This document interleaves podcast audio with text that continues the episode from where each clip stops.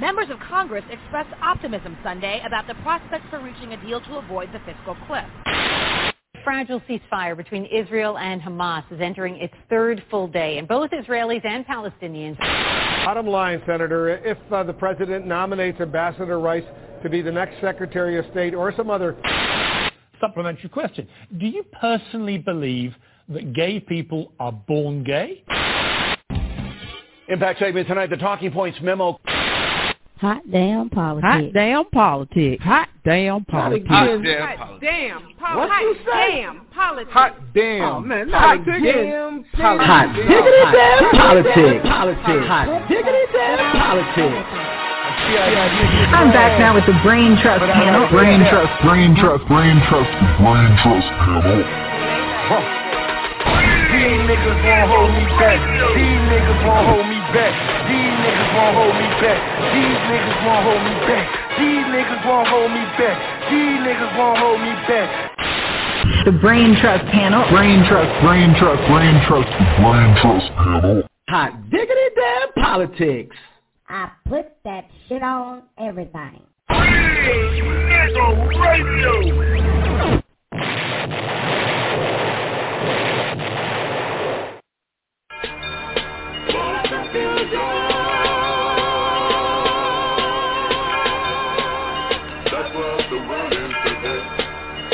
People moving out, people moving in because of the color of the skin. Run, run, run, but you still can't hide. An eye for an eye, a tooth for a tooth. Vote for me and I'll set you free. Rap on, brother, rap on. Well, the only person talking about nobody in learning but the teacher. Segregation, determination, demonstration, integration, aggravation, humiliation, obligation to my nation. Oh.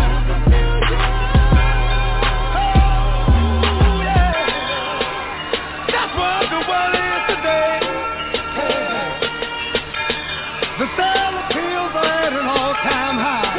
Folks walking around with their heads in the sky. No, the beat goes on. Well. Now listen. Appolution, revolution, done control the sound so shooting rockets to the moon, kids going up to soon. Politicians say more taxes will solve everything. And the band played on.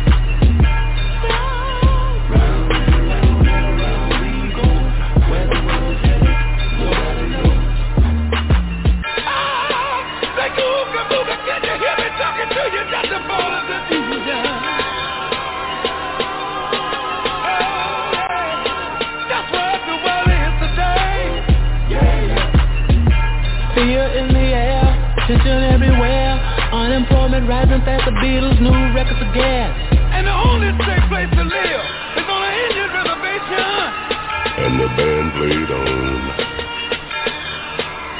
Eve of destruction, tax deduction. Inspectors, bill collectors. All gold in the mail, population on hand. Suicide, too many bills. Hippies moving to the hills. People all over the world are shouting in the war. And the band played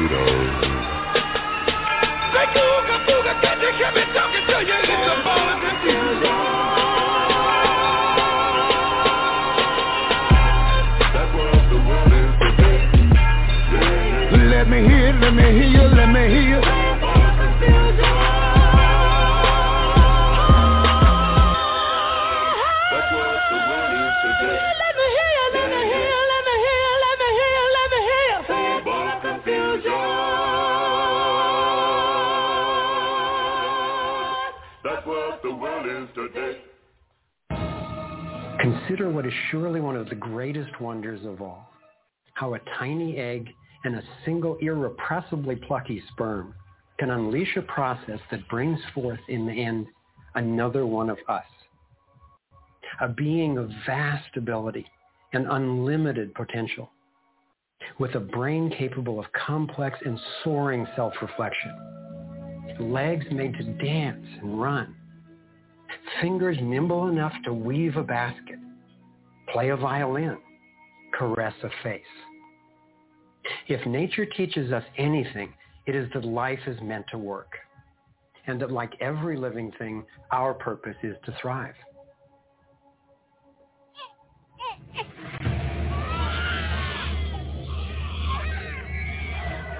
And yet, for the majority of people on the planet, life is not about thriving.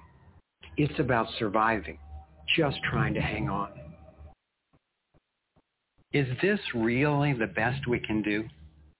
Did the universe labor for nearly 14 billion years only to bring forth a species that would end up as an enemy to life itself and to its own home? I don't think so. My name is Foster Gamble, and I have spent nearly a lifetime trying to figure out what happened. What is happening that could account for the staggering agony and deprivation on this planet? As a young man, driven by the misery I saw and by my fear for our survival, I set out on a journey seeking to answer questions like, is it even possible for humans to thrive? If so, why aren't we? My research led me to places I never expected to go, revealing surprising discoveries that seemed unrelated at first, but which turned out to be crucially connected, as you'll see. I found a code, a pattern in nature that's been embedded in arts and icons throughout the centuries. I believe this code holds the key to a new source of clean, sustainable energy that could completely revolutionize the way all people live. I came to understand how our economic system is rigged, and I found out what we can do about it. My journey revealed ways we can claim our power to create liberating, healthy systems everywhere on Earth. I have realized that we are not a mistake. We are simply mistaken. We've been blinded to our brilliance, shorn of our strength, ignorant of our genius, unaware of our true power and magnificence. But all that is about to change. I invite you to share with me the highlights of my unlikely journey.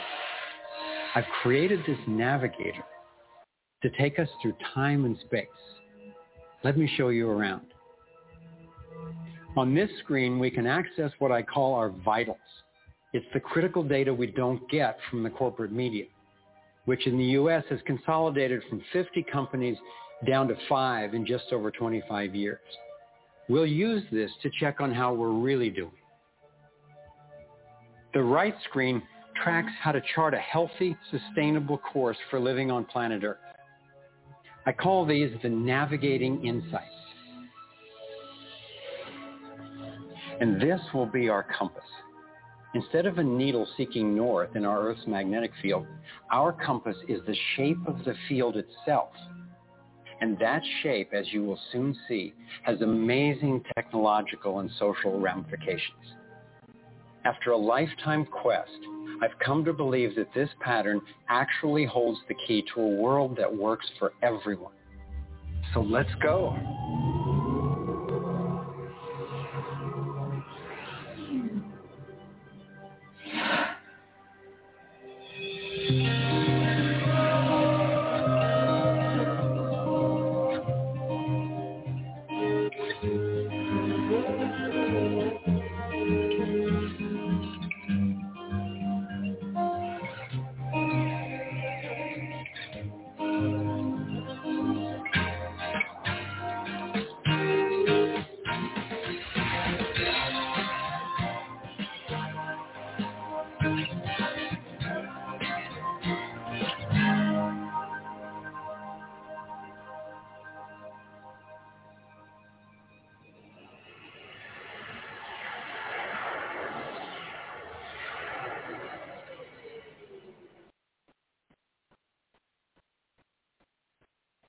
I grew up in a world of privilege and power, attending elite private schools and then Princeton University.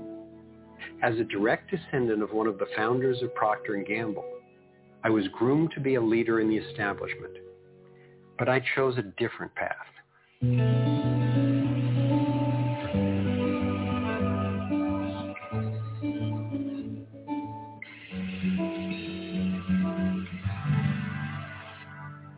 Began to wake up when I was in elementary school. Adults were teaching me that the way to protect myself from a nuclear explosion was to duck under my desk and cover my head. That's when my serious questioning began.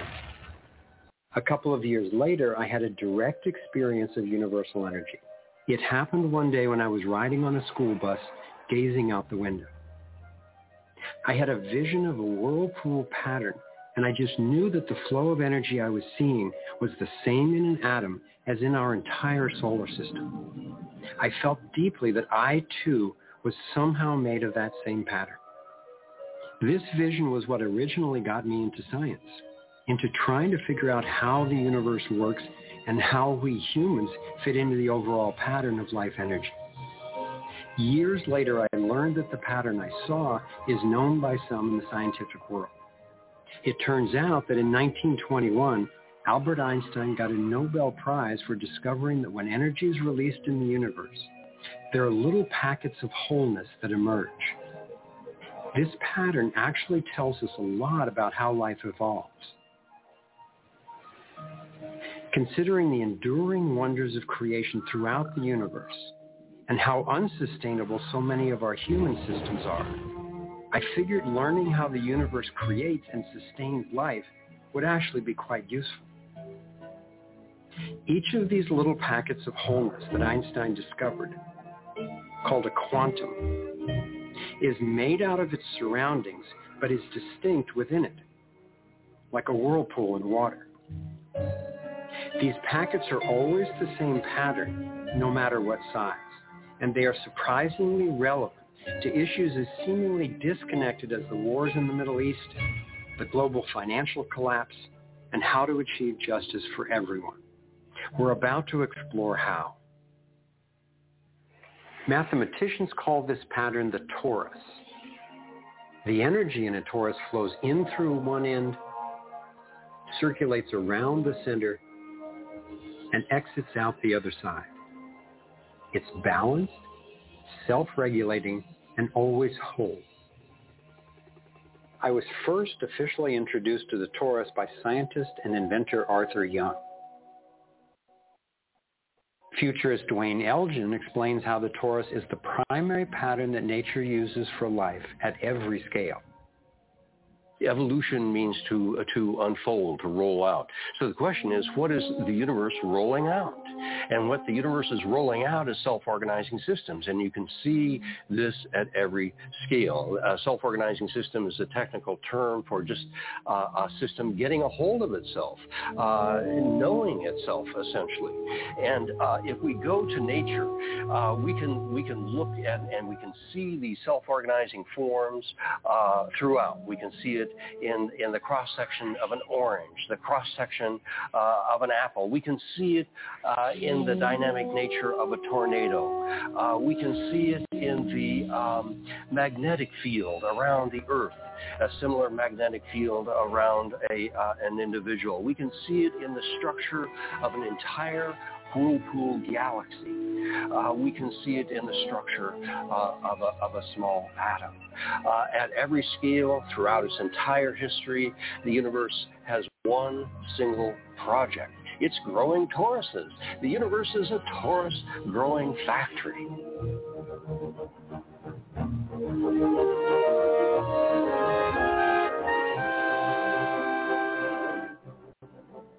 These toroidal dynamics are visible at various scales.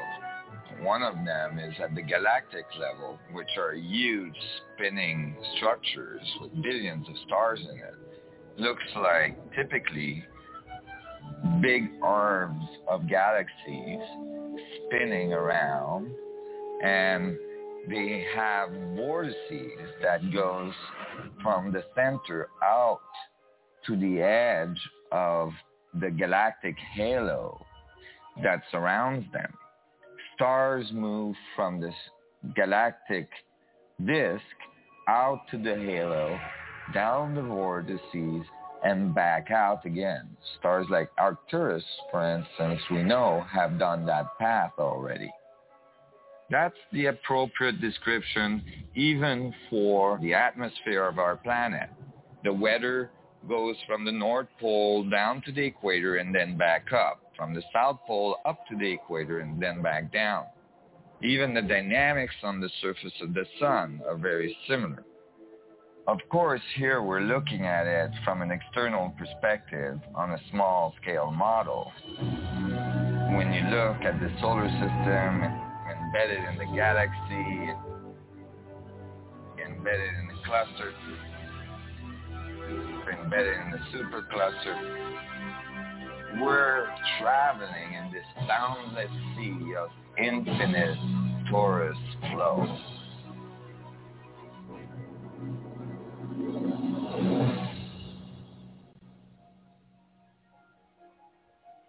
The torus is like the breath of the universe.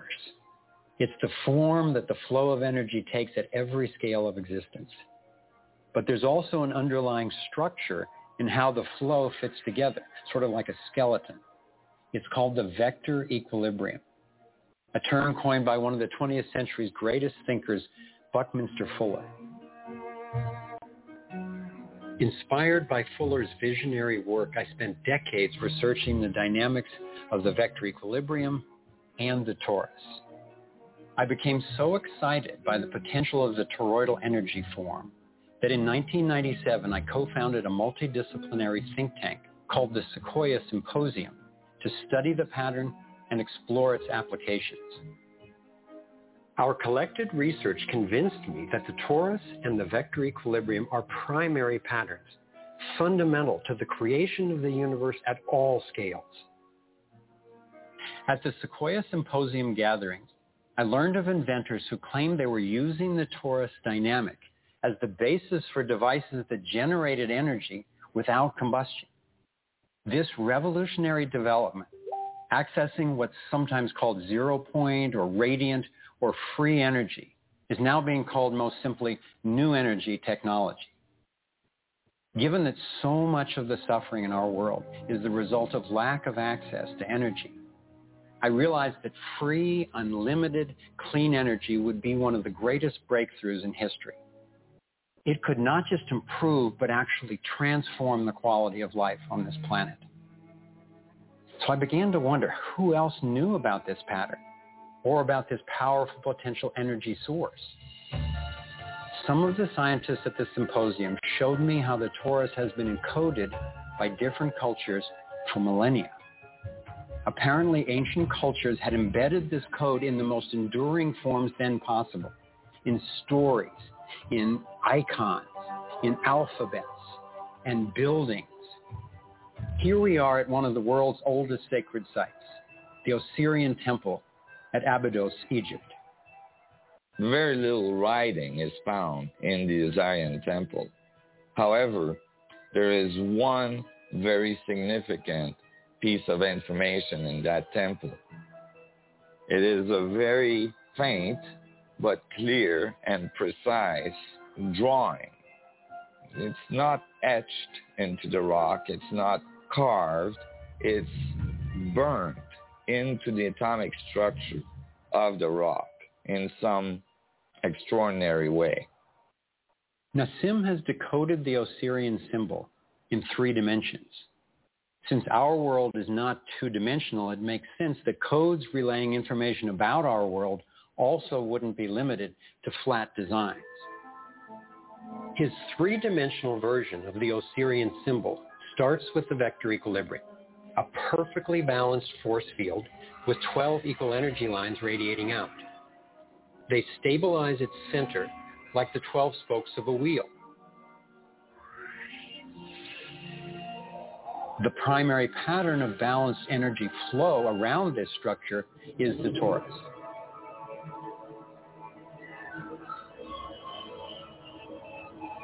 Here we expand to the next larger scale with a total of 64 pyramids called tetrahedra.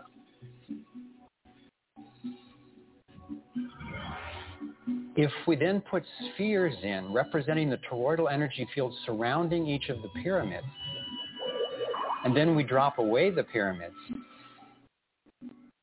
we end up with a matrix that is amazingly an exact overlay for the Osirian icon.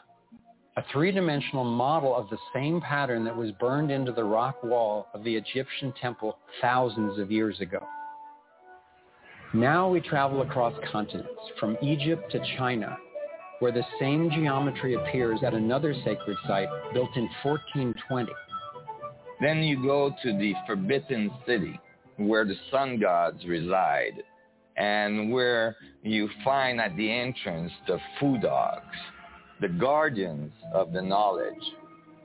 They guard the knowledge under their paw. The same geometry of 64 energy units is encoded again. I started wondering, is it just a coincidence that the exact same design appears in significant places on two different continents? But then Nassim showed me that this geometry of 64 is encoded time and again in cultures across the centuries and from all over the world. The Hebrew Kabbalistic tree of life creates the same structure we just saw, with the vector equilibrium again embedded at every level. The ancient Chinese system of wisdom called the I Ching is based on 64 hexagrams, symbols with six lines in a set, some continuous, some broken. These can be put together as the six edges of a tetrahedron and together would form the 64 tetrahedron crystal.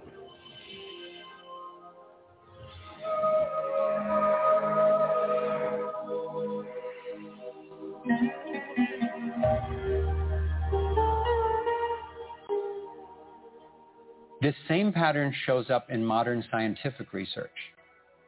The double helix has an alphabet of 64 codons that are used to encode our human DNA. I had seen that there was advanced knowledge of the living geometry of the universe thousands of years ago. But how on earth did they know about it? Most of the stories of ancient Egypt and Mayan and Incas talk about sun gods coming to the earth and teaching them uh, engineering and writing and all of their science. I started to wonder if all these sun gods were not advanced civilization coming from another part of our galaxy. These texts and many ancient culture describe them as coming in flying boats or in the Vedic tradition, flying machines and so on. There is many mention of these sun gods coming through time.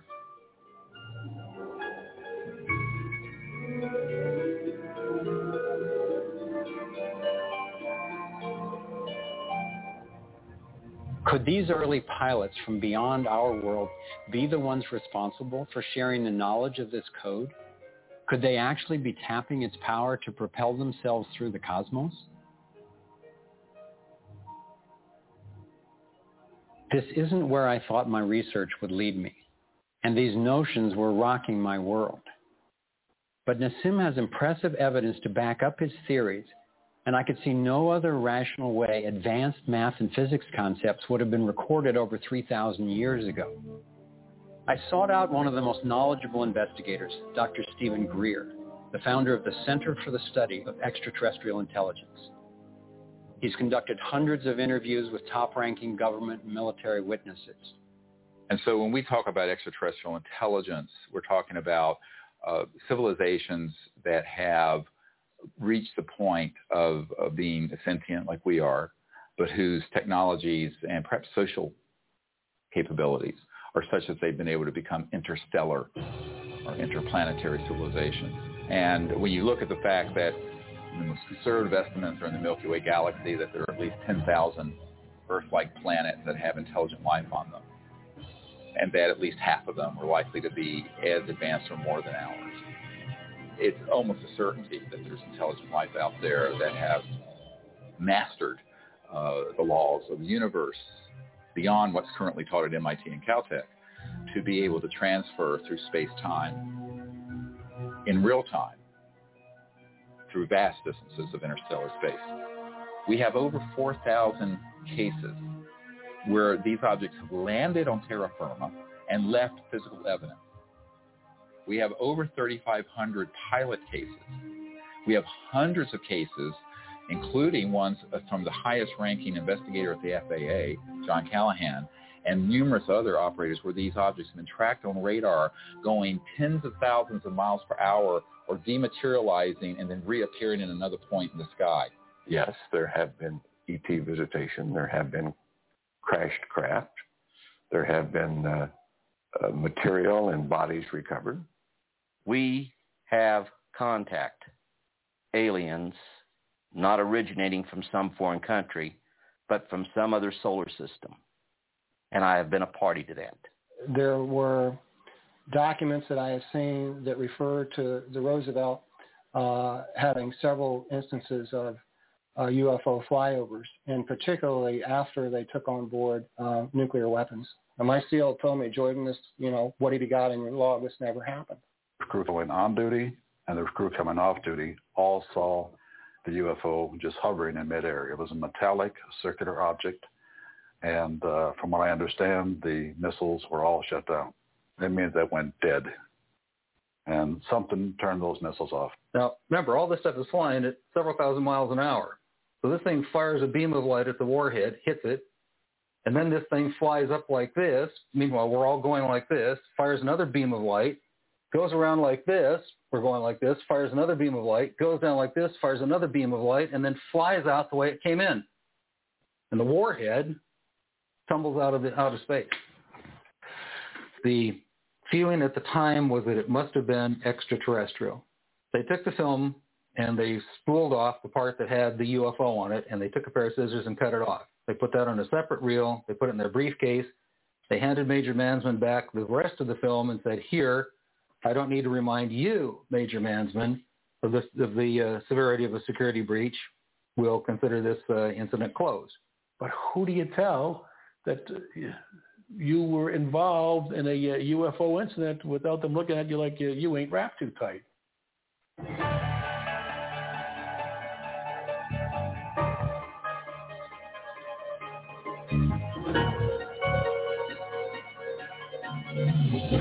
out of all of the evidence for the existence of UFOs, one extraordinary phenomenon continues to astonish and inspire me. The appearance throughout the world of so-called crop circles. These elaborate designs appear mysteriously swirled into crops of grain in such a way that the stalks are bent over, yet remain alive. More than 5,000 of these patterns have appeared in over 30 countries, most of them in England. The media has led many people, including me at first, to write these crop patterns off as hoaxes, the nighttime work of a few pranksters. Of course, there have been faked versions, but those made by human hands are crude compared to the vast majority of these elegant creations. Could hoaxers have created all 5,000 of these patterns? Could a few people with ropes and boards have created something as complex and beautiful as this one, made in the dead of night in a driving rain and leaving no footprints in the soil? The electromagnetic field over the area where the crop's been laid down to create the image is often electrostatically charged.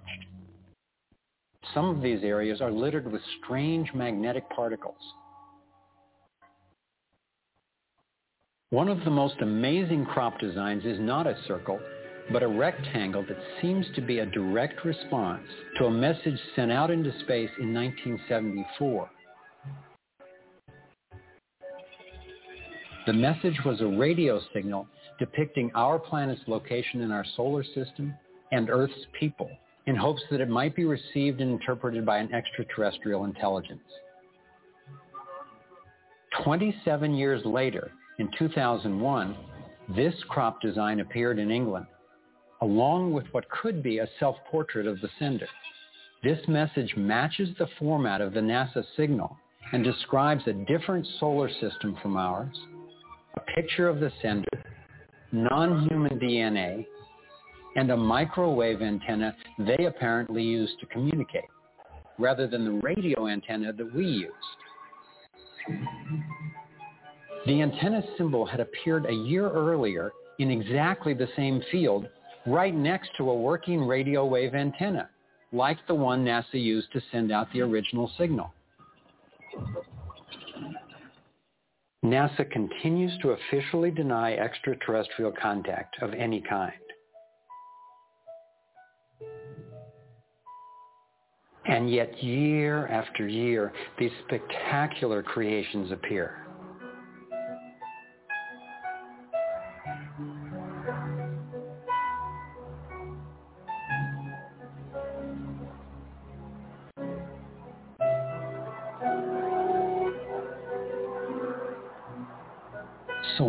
Might these remarkable designs mean? Here are some two-dimensional versions that seem to be revealing the torus in 3D.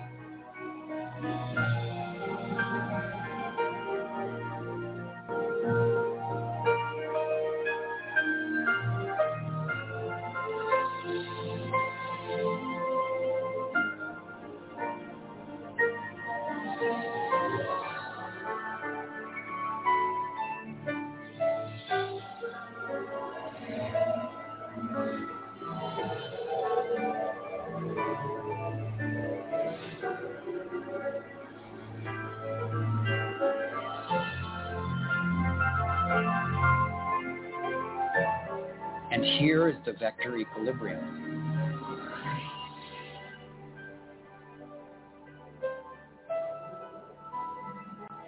And the related pattern of 64 that we saw encoded in the arts of so many ancient cultures.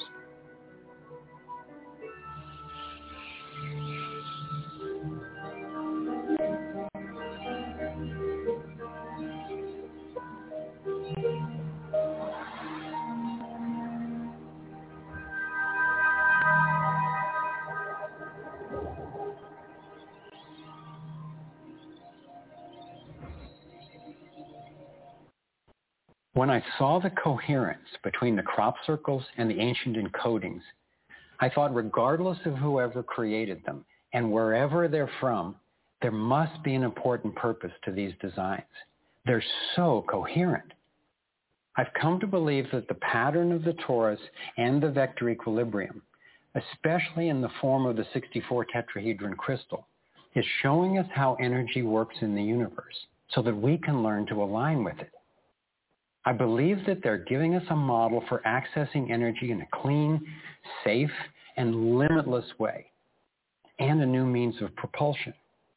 What more important message could there be to get to us, and especially now from their perspective, as we're beginning to extend our careless reach beyond our planet?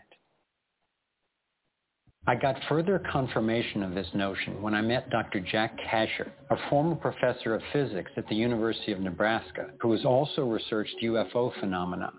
Presenting at a Sequoia symposium, Dr. Kasher showed a remarkable series of drawings by a woman named Lane Andrews, who claimed to have been invited onto an extraterrestrial spacecraft.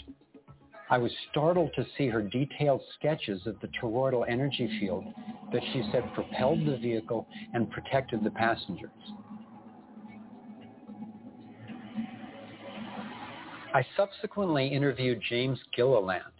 James has many hours of UFO footage from his ranch near Mount Adams in Washington state.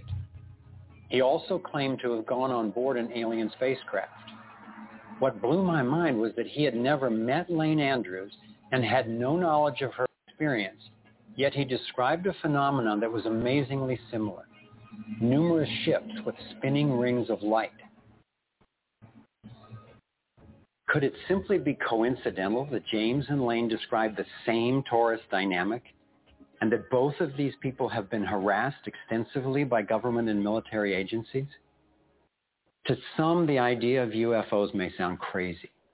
And yet, from another perspective, it is completely plausible. The Earth is about four and a half billion years old. That's 4,500 million years old. What if there's another planet that's almost exactly like us? Almost exactly.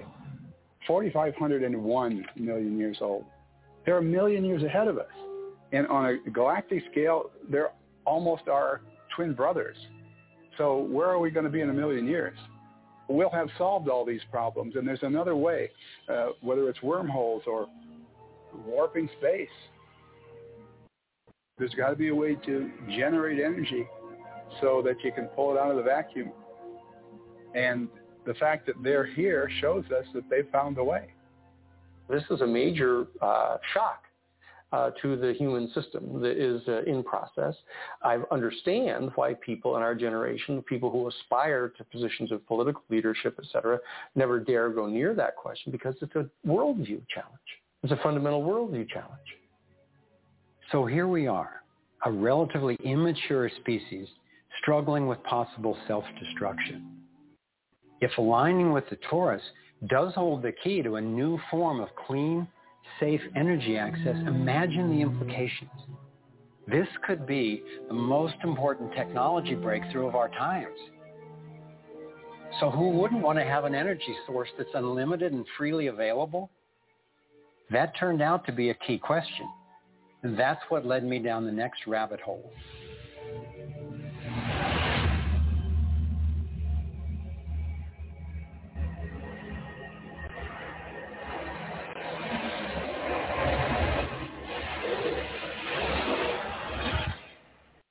It turns out that scientists as far back as the early 1900s have been developing alternative ways to access electricity without combustion.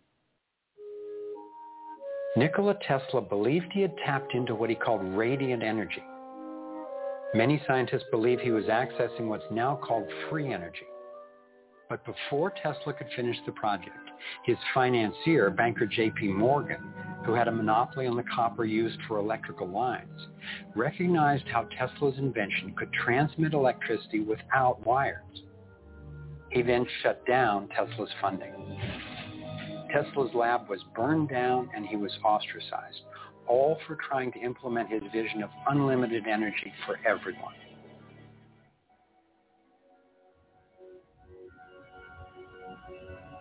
Modern-day inventor, Adam Trombly, was inspired by Tesla's work and by the possibilities of the torus.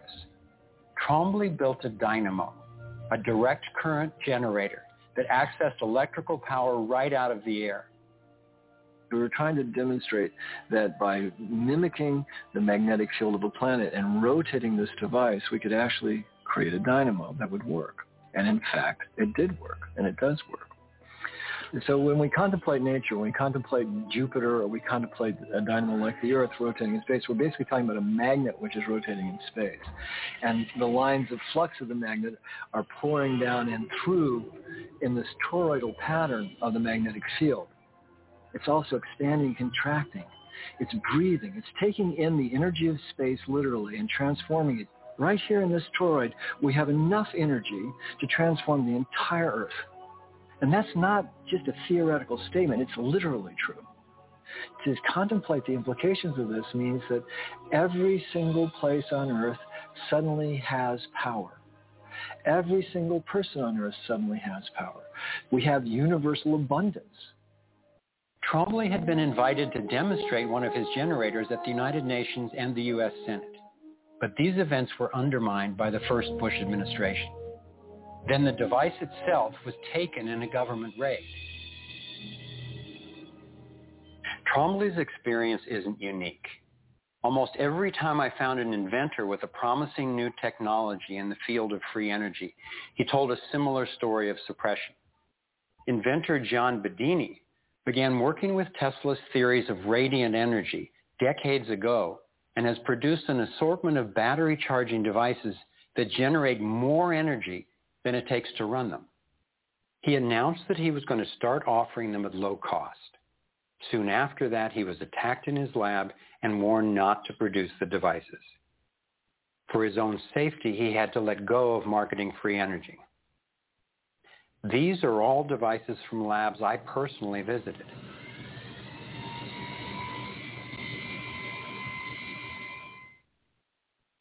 Now,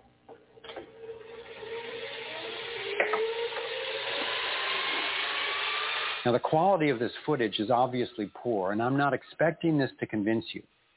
My point is that being there with these inventors, accompanied by experts, and seeing these new energy devices in operation convinced me that the technology is real. And the implications of that to me are absolutely thrilling. Canadian John Hutchison not only created some free energy batteries, but also used Tesla's theories to counter gravity, to make objects float. This could revolutionize the field of propulsion.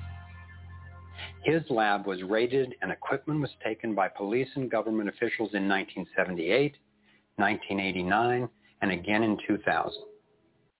One of the scientists we were going to interview for this film was Dr. Eugene Mallove, an engineer from MIT and Harvard, and editor of Infinite Energy magazine, which covers both theoretical and technological developments in the new energy field.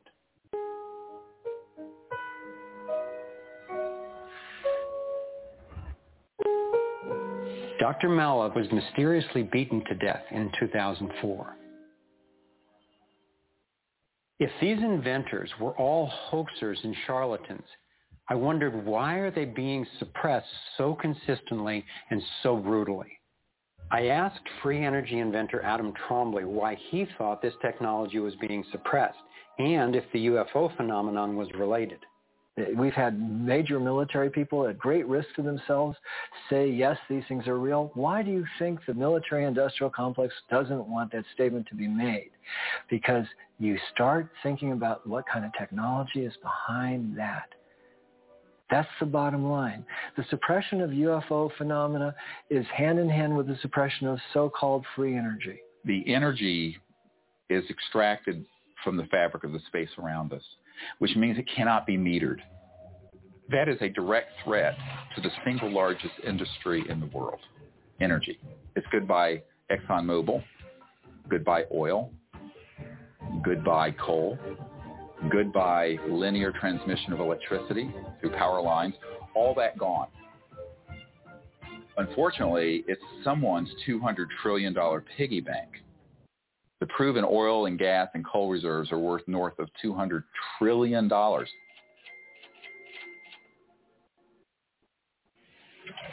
This information coming out would completely change geopolitical power more than anything since, well, in recorded human history. And it would happen in a generation. I started to examine the breakthrough solutions. And much to my surprise, these concepts have been proven in hundreds of laboratories throughout the world, and yet they have not really seen the light of day. Rather than smashing things together and trying to control the explosion, these new technologies rely on blending, of dancing with what naturally is. The common denominator of all the free energy devices I've seen is that they mimic in one way or another the torus energy shape. You don't have to believe in free energy technology to be concerned about the repression of ideas and inventions. I found myself thinking, what better way to justify our dependence on oil, coal, nuclear, and other dangerous and dirty technologies than to claim there are no better, cheaper alternatives? It was my beloved wife and creative partner, Kimberly, who kept bringing me back to the human implications of my scientific research. For me, as intriguing as the Torus and ETs and free energy are, the most compelling question was, would understanding these things really help alleviate human suffering in any way? And it turns out it can. So much of the pain on the planet has to do with the lack of access to energy. Can you stay warm?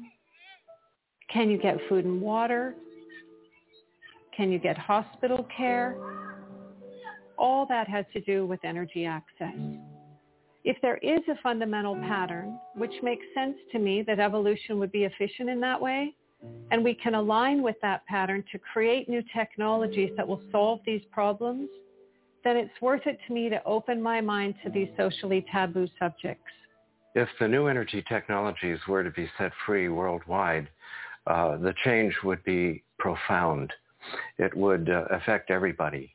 It would be uh, applicable everywhere. Th- these technologies are absolutely the, the most important thing that's happened in the history of the world. So given the stakes, I decided to ask who's benefiting from suppressing scientific research? Whose wealth and power are threatened by access to clean, free energy? Who has a motive to set up a world where so few have so much and so many have so little? As an independent researcher, I followed one of the cardinal rules of investigative journalism. If a story doesn't make sense, follow the money.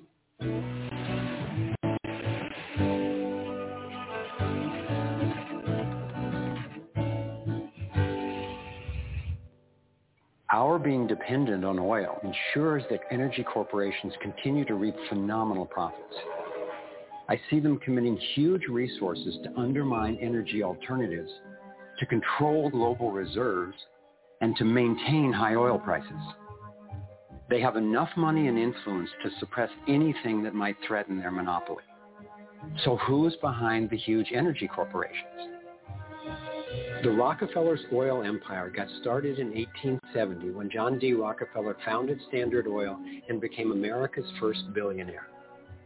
Standard Oil has since morphed into ExxonMobil and others. And the Rockefellers control our food as well. They were primarily responsible for the global shift to large-scale petroleum-based agriculture. I remember the so-called Green Revolution of the 1960s and 70s. Like most people, I thought it was a great thing. It was, however, based on the planting of huge plots with a single crop using vast amounts of oil-based fertilizers, herbicides, and pesticides. The Green Revolution was the brainchild of the Rockefeller Foundation's Natural Science Division in partnership with large agricultural corporations. Petroleum-based agriculture provided vast new profits for the oil industry but never lived up to its promises of ending hunger and promoting health. The Green Revolution did at first increase productivity because every bit of soil was being used for immediate production. But its true cost can now be seen. Taxpayers pay billions in subsidies to giant agribusiness corporations. Small family farms have all but disappeared. Biodiversity is destroyed Toxic chemicals poison farm workers and pollute the land, water, and our food supply, endangering the health of us all. As of 2010, approximately one in every seven people worldwide did not have enough to eat. The giant corporations who had brought us chemicals for chemical industrial agriculture, and they were talking about three instruments to consolidate the food chain. The first was genetic engineering as a way of control. The second was patenting seed and patenting life as a way of control, declaring seed to be private property, treating the saving of seed by farmers as a crime, as a theft of intellectual property. And the third was so-called free trade treaties that would rob ordinary people, farmers, growers, of their freedom to save seed. The design of Terminator technology to create sterile seed in order to impose even more dependence of humanity on a handful of corporations is the ultimate step in this. We are, through what we are doing with seed, literally for the first time, creating a new colonization, which I call the colonization of the future.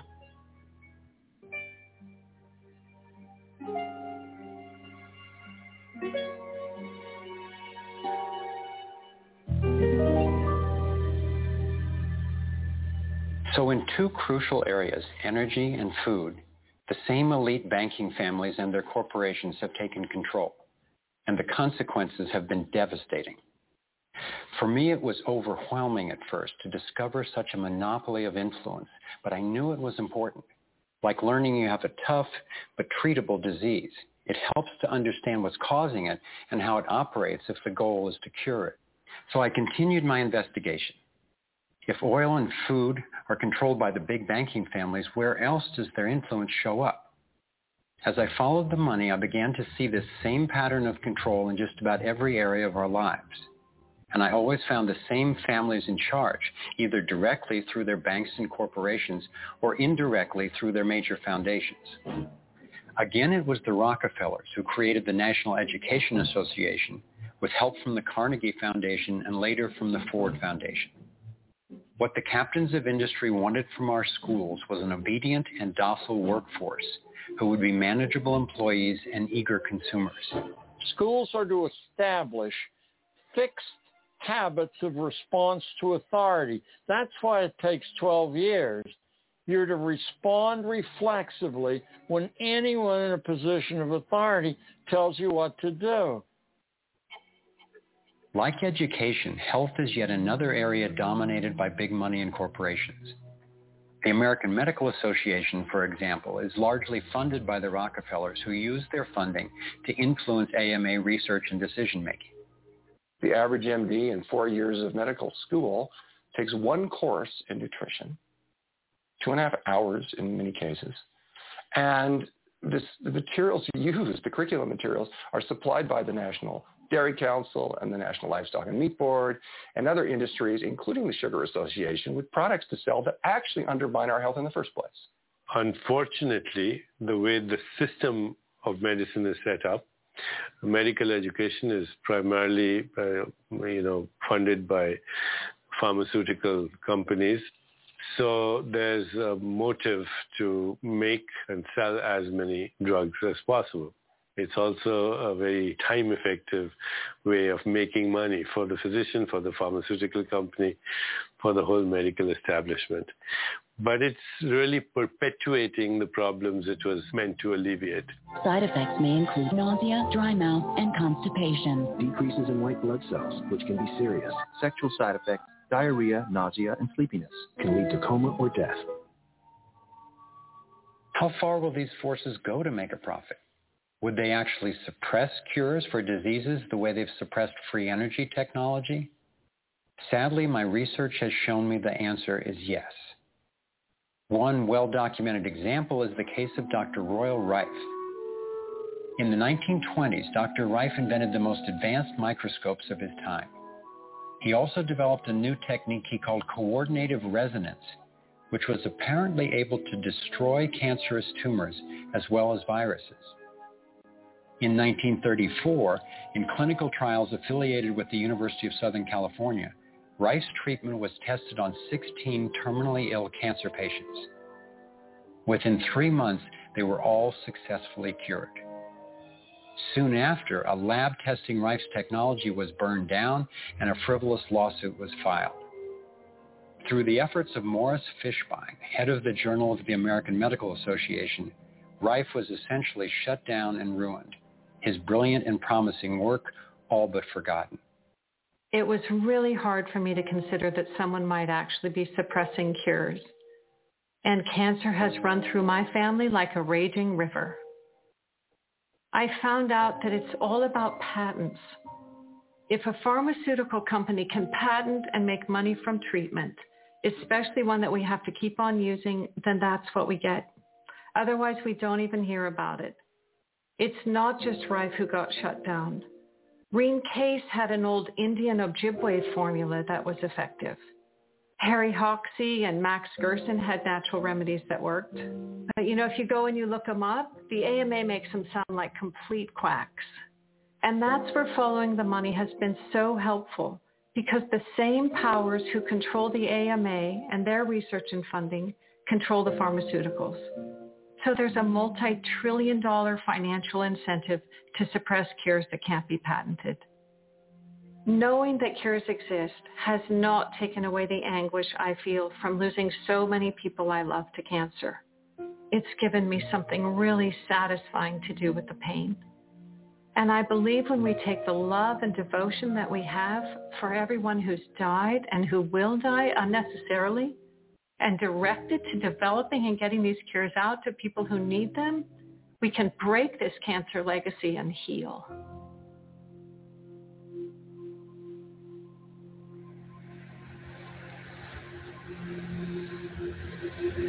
As difficult as it was for me, I have come to an inescapable and profoundly disturbing conclusion.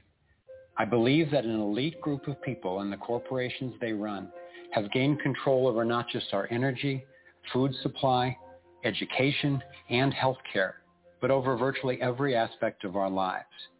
And they do it by controlling the world of finance, not by creating more value, but by actually controlling the source of money. When I followed the money, I found that it took me up the levels of a pyramid. Here we are at the bottom level going about our daily lives. Above us is government, people who are given a monopoly on force and use it to tax and control us whether or not we agree. But who controls them? At the next level are the corporations. Many would say that it is now corporations and not nation states that rule the world. They call it a corporatocracy. To acquire the world's resources and control the markets, this corp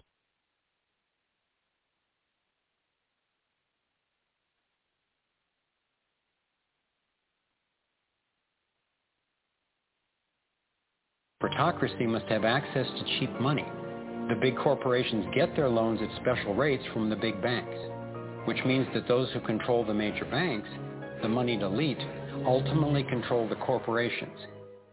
As I've followed the money, I've learned that almost everything I once believed about money is simply not true. It's um, interesting how few questions we actually ask about very everyday things like when we go into a bank and we ask for a loan of say $50,000, 50,000 pounds, what actually happens?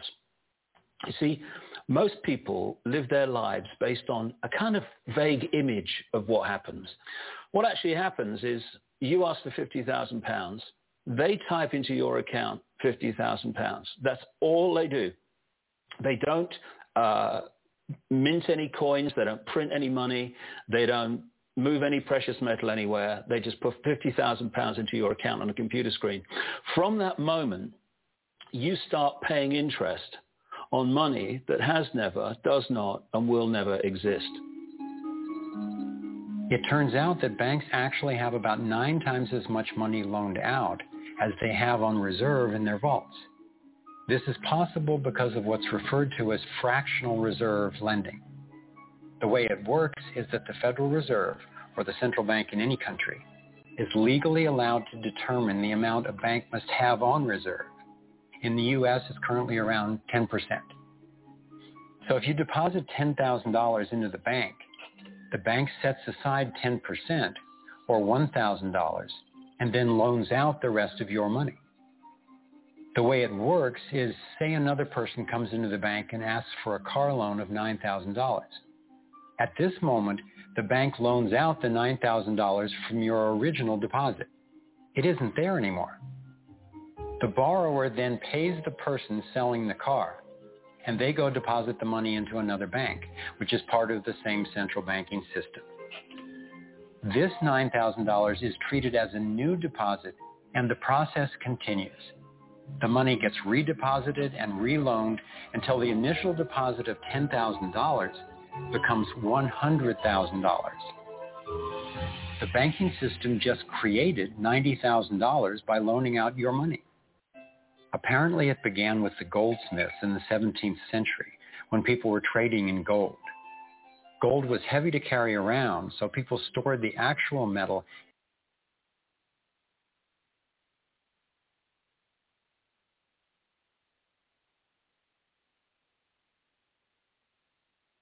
most disrespected person in America is the black woman.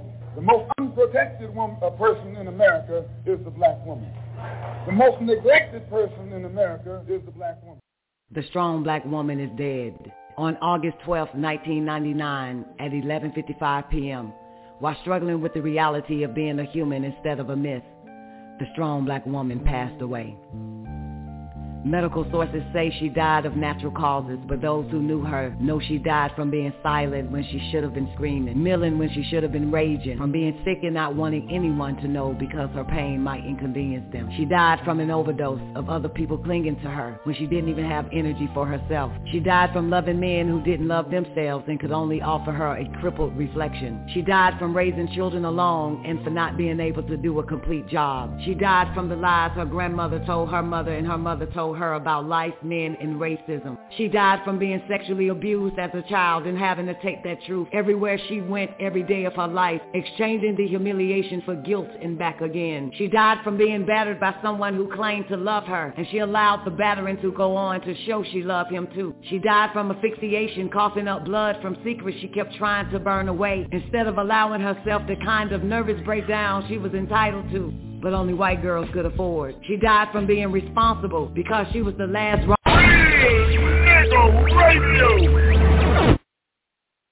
Society is now working to pay off their debt to the banks.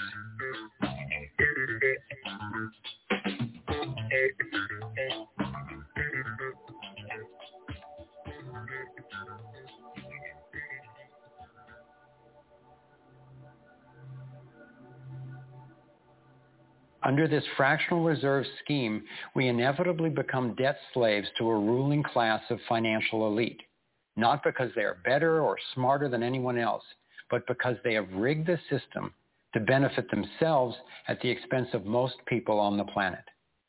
Catherine Austin Fitts is an expert on this issue. She was an assistant secretary of housing and urban development under President George Bush Sr., and then an advisor to the Clinton administration let's set up a game of Monopoly and you want to buy Park Place. Um, what I can continually do is just print money, give myself more money, lower the value of your money by printing more. No matter how hardworking you are or how successful you are, I can always end up buying you for free. So how come if you or I make up money, it's called counterfeiting? But if the banks do it, it's increasing the money supply. How did the banks get this power?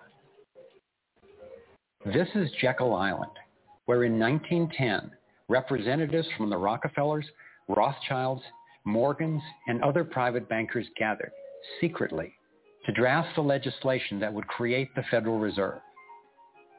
Ed Griffin literally wrote the book on what happened at Jekyll Island. Central banks are banking cartels which have gone into partnership with the respective governments in the countries where they operate. And they've been given monopolistic power over the creation of the nation's money supply. That's what the politicians handed to them as a gift, you might say, for the partnership. Now, in return, what did the bankers do for the politicians? They promised to create money out of nothing now that they've got this legal power to do it anytime the government needs it. And since 2008, we've witnessed the greatest fake money printing run in recorded history. This financial sleight of hand disguises the costs, hides who's to blame, and leaves us as debt slaves working to pay off the bill. I found it revealing that in the same year the Federal Reserve was founded, 1913, the Internal Revenue Service was also established.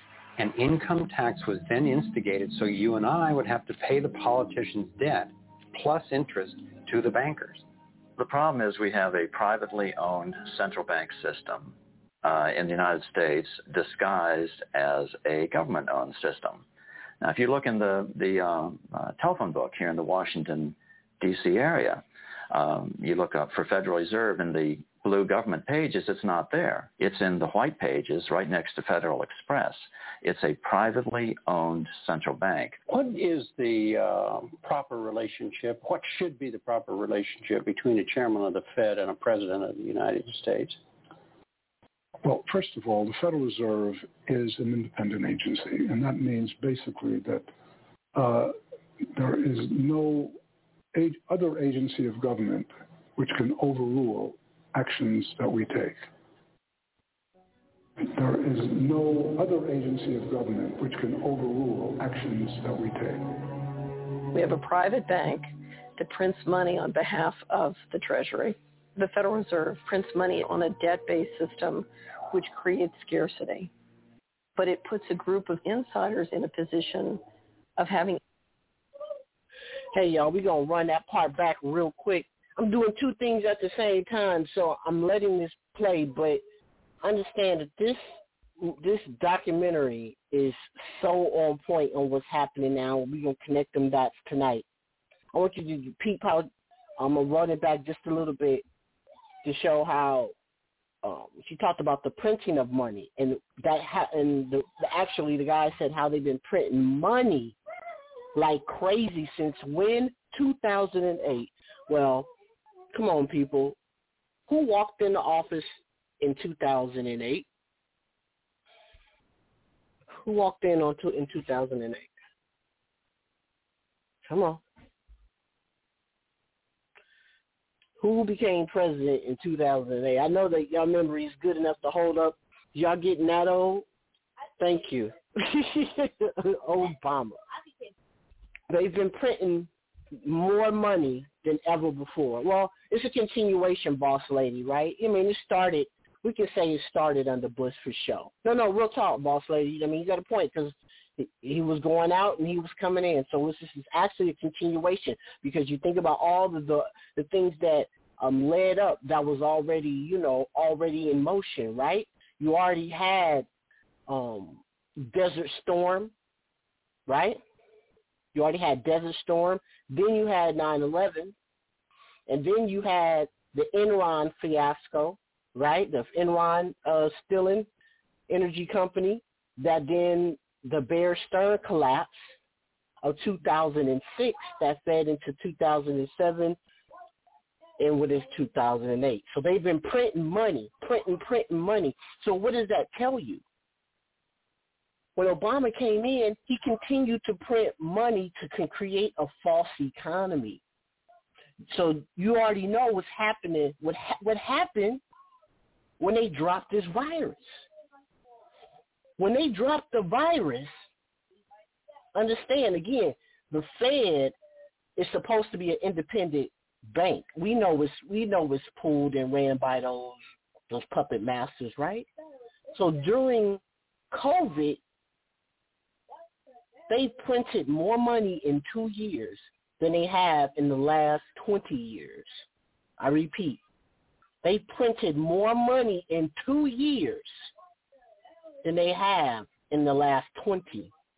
I, I might be saying it might be the last ten, but I'm gonna go ahead and put a ten on top of the ten and say twenty. But I think officially it's the last ten. They printed more money in the last two years than they have in the last ten. Because I'm thinking, I'm because I got to go back three. It's really twenty because you got to go back two other um two other uh, administrations, right? So the part so the so the name of the game so the name of the game was to print so much money that it collapses the dollar. And so for the first time, really since 2007, this shit is right at the doorstep because they're accelerating this shit at a massive fucking rate. So I'm gonna play that back a little bit. The reason why I gotta play this a little bit long because I'm actually still I'm actually got food on the stove right now and I'm almost done with it. I don't I you know I, I don't leave it up to my children to do that shit because um I don't want them fucking up when I started. So I'm almost done. so going to run this back just a tad, and then we're to connect them dots tonight on the hot damn politics. Part three of Behold the Pale Horse, baby. Okay? That's what's up. It's good to see everybody piling on in here tonight. I love seeing you. So you know how we do. We're gonna we're gonna get it in tonight. We're gonna have a good time. We're gonna have a great build, and we're gonna talk about the dastardly things that these these cowards do to try to cripple the people and try to bring people down to their knees and all the other things other things that they got going on. But us, we got fortified minds here, so we're gonna be able to get through no matter what these motherfuckers do. We're gonna be good. As Don said, we just watch the movie be played out. You know, but you got to be able to have a very strong mind and a very strong spirit to be able to just observe and not be emotionally, mentally, or physically disrupted about the shit that they about to throw out here on this planet because it is a planetary thing. It ain't an American thing. It's a planetary thing because these motherfuckers are going for the gusto, right? So we just be the we just be the intelligent ones, right? Intelligent in every which way. So let's get back to it. Bull Island, where in 1910 representatives from the Rockefellers, Rothschilds, Morgans, and other private bankers gathered secretly to draft the legislation that would create the Federal Reserve. Ed Griffin literally wrote the book on what happened at Jekyll Island. Central banks are banking cartels which have gone into partnership with the respective governments in the countries where they operate. And they've been given monopolistic power over the creation of the nation's money supply.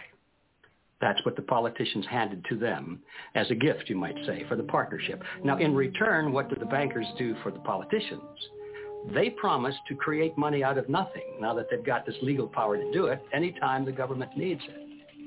And since 2008, we've witnessed the greatest fake money printing run in recorded history.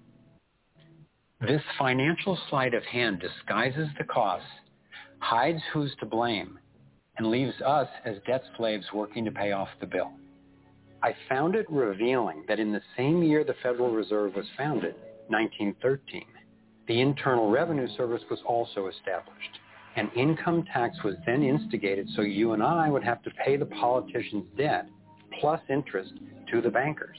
The problem is we have a privately owned central bank system uh, in the United States disguised as a government-owned system. Now, if you look in the, the uh, uh, telephone book here in the Washington, D.C. area, um, you look up for Federal Reserve in the blue government pages, it's not there. It's in the white pages right next to Federal Express. It's a privately owned central bank. What is the uh, proper relationship? What should be the proper relationship between a chairman of the Fed and a president of the United States? Well, first of all, the Federal Reserve is an independent agency, and that means basically that uh, there is no ag- other agency of government which can overrule actions that we take. There is no other agency of government which can overrule actions that we take. We have a private bank that prints money on behalf of the Treasury. The Federal Reserve prints money on a debt-based system which creates scarcity. But it puts a group of insiders in a position of having access to all the data about the economy when we don't. So you have a, a small group of bankers who understand the data on how the money works in the economy, and it gives them the ability to print money in a way that the insiders are protected and everybody else is drained.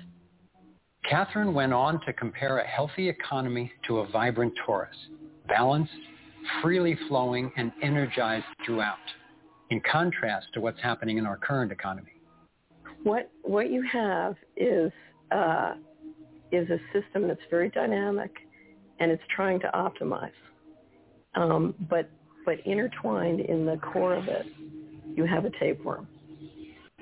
The way a tapeworm works in your body is it injects a chemical into your body that makes you crave what's good for the tapeworm and bad for you.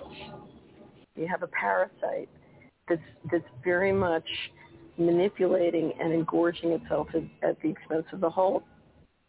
We live in a tapeworm economy where the financial elite are the tapeworm and they're feeding on us.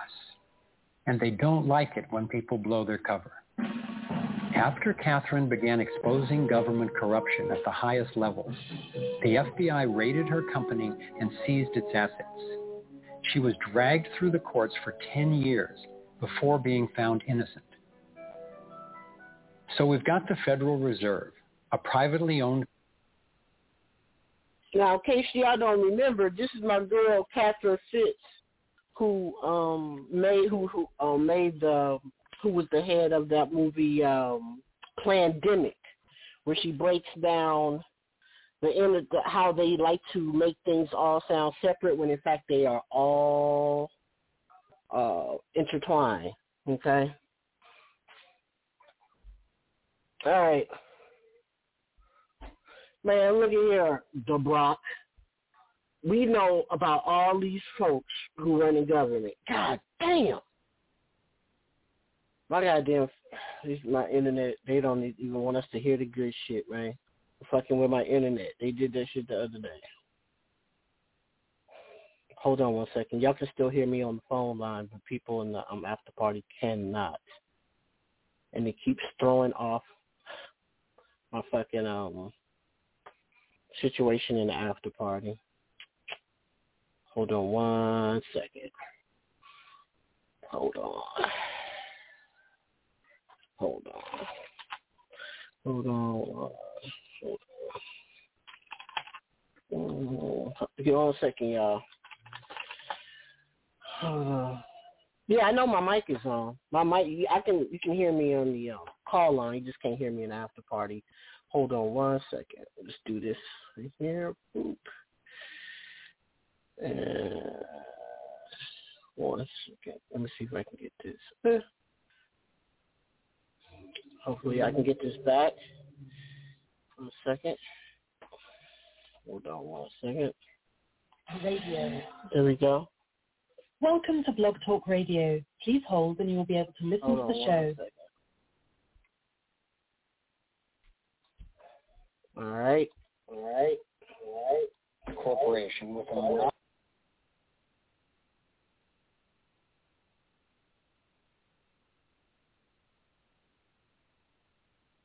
stabilize the economy and remain independent of politics. But in fact, in close to Affected and everybody else is drained. All right. All right. Cool. Cool. Cool. Hold on. All right. I see you, DeRock. I'm gonna let you in in a minute. Hold your hand if you can. Okay.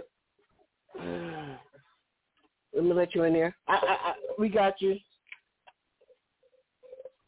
because we have to remember who this man is. He ain't no different than the rest of them. You go look at his family lineage. You're welcome. And who his mama is connected to, and who his stepfather is, Barry Soetoro, and all the people that he was groomed under. He just like them. This nigga's just he just got a he got nigga blood running through his veins. He's no different than them at all. He plays a part. He played a part, and he's continuing to play the part that he was designed to do. He got the same fucking handlers, George Soros and the rest of them. He is not a magical nigga. He ain't no. I, I, I put that same thing with Donald Trump to a certain extent too. That nigga's no godsend either. That motherfucker's played his part too. Even if he tried to put up resistance, he still had a part to play. They all are have a part to play in the grand scheme of it all. Period. That's just the way this shit is. You know what I'm saying? Okay. That's all I'm saying. That's all I'm saying. He knew exactly what was going on when he when he when he when they tried it. They knew exactly who, who he was when they trotted his ass out in 2000 and what four at the DNC um the DNC rally. I will never forget it. I was actually watching it that day when Clinton introduces this high yellow nigga with black lips, a junior senator from Chicago that knew nobody fucking knew. Nobody. If you didn't live in Chicago, you probably did not know who the fuck he was. He took us for where? What what what did he do? That nigga set motherfuckers back. Obama, I tell you, I tell you what he forwarded to Block. I tell you exactly what he forwarded. he forwarded agenda. He forwarded an agenda that has fucked up the minds of young people. That's what he did. That's the Pandora box that nigga opened. That's what he's going to be most known for. But they was able to open up every fucking perverted fucking law under his presidency in the name of social justice and equal rights. That's one of his things. The other one, I'll tell you this. I'm because because because Obama bamboozled niggas so good, it's not even funny. I thought Bill Clinton was the slickest fucking politician I had ever seen in my lifetime. I thought it was Clinton. I used to think it was Clinton. Was the smoothest nigga. Got on got on Arsenio Hall show. Start playing that saxophone, talking to all the black people. He was called the first black president, Bill Clinton. I thought it was Slick Slick Willie. They used to call him. It's actually Obama. Okay. Absolutely, boss lady. That's some real shit. That was under his watch. They, you know, you know, you know, you know. Okay. Oh, he definitely not. A, he he is a place nigga. He's definitely not a regular nigga. He's a highly placed nigga who have. He actually a white boy, but he got a tan. well, let me finish this up, man because my uh my pasta's almost done. What's up, Sun Rob? What's up, Sun Rob? We in the building, man. Hot Damn Politics tonight. Um, let's play a little bit of this and then we'll get the show started. I'm just waiting on my pasta to be done. I'm waiting for it to get al dente. Once my shit is al dente, then we'll start this show all the way. Catherine went on to compare a healthy economy to a vibrant torus, balanced, freely flowing, and energized throughout in contrast to what's happening in our current economy? What what you have is uh, is a system that's very dynamic, and it's trying to optimize. Um, but but intertwined in the core of it, you have a tapeworm. The way a tapeworm works in your body is it injects a chemical into your body that makes you crave what's good for the tapeworm and bad for you. You have a parasite that's that's very much manipulating and engorging itself at, at the expense of the whole. We live in a tapeworm economy where the financial elite are the tapeworm and they're feeding on us. And they don't like it when people blow their cover. After Catherine began exposing government corruption at the highest levels, the FBI raided her company and seized its assets.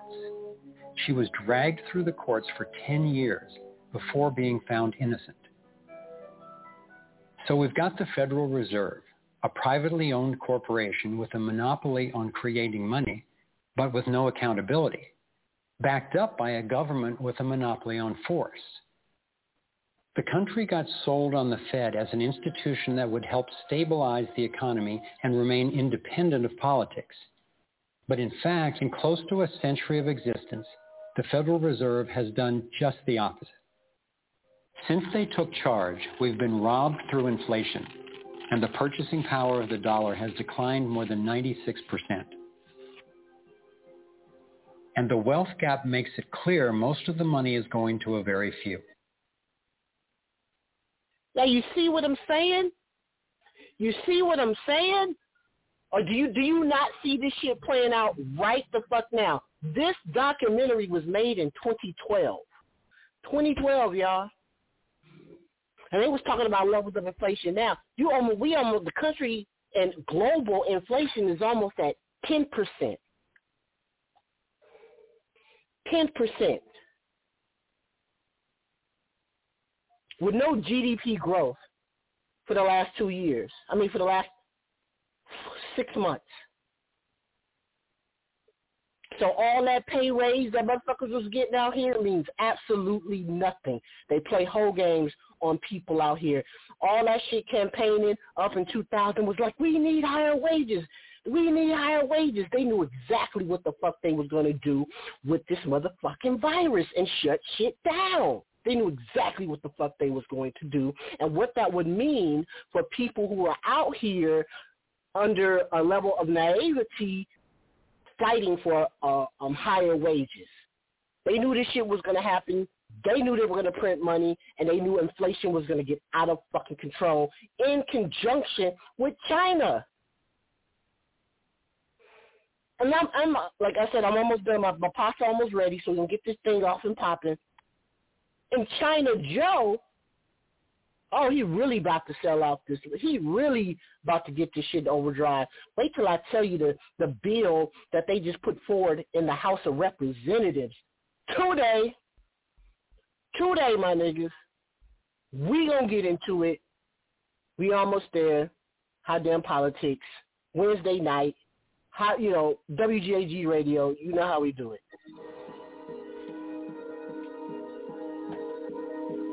Only 16 years after the Federal Reserve was in power, America experienced the Great Depression. My research revealed that before the big crash in 1929, the elite bankers pulled their money out of the stock market. After the crash, they used that money to buy up cheap stocks and smaller failing banks for pennies on the dollar. Among the bankers who consolidated their wealth this way were the Rothschilds,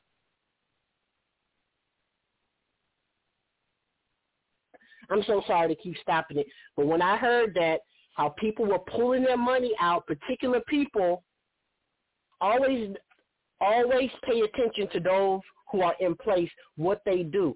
Nancy Pelosi, Nancy Pelosi husband just pulled, just dumped millions worth of um Nvidia chips.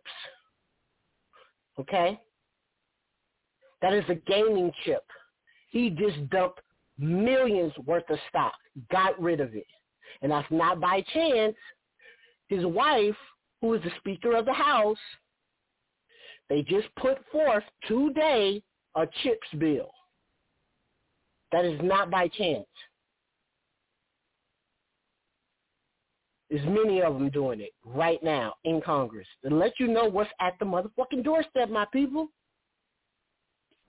lucky for us, majority of us, I would say a majority of us here, I think I'm safe to say, we don't fuck with the stock market like that.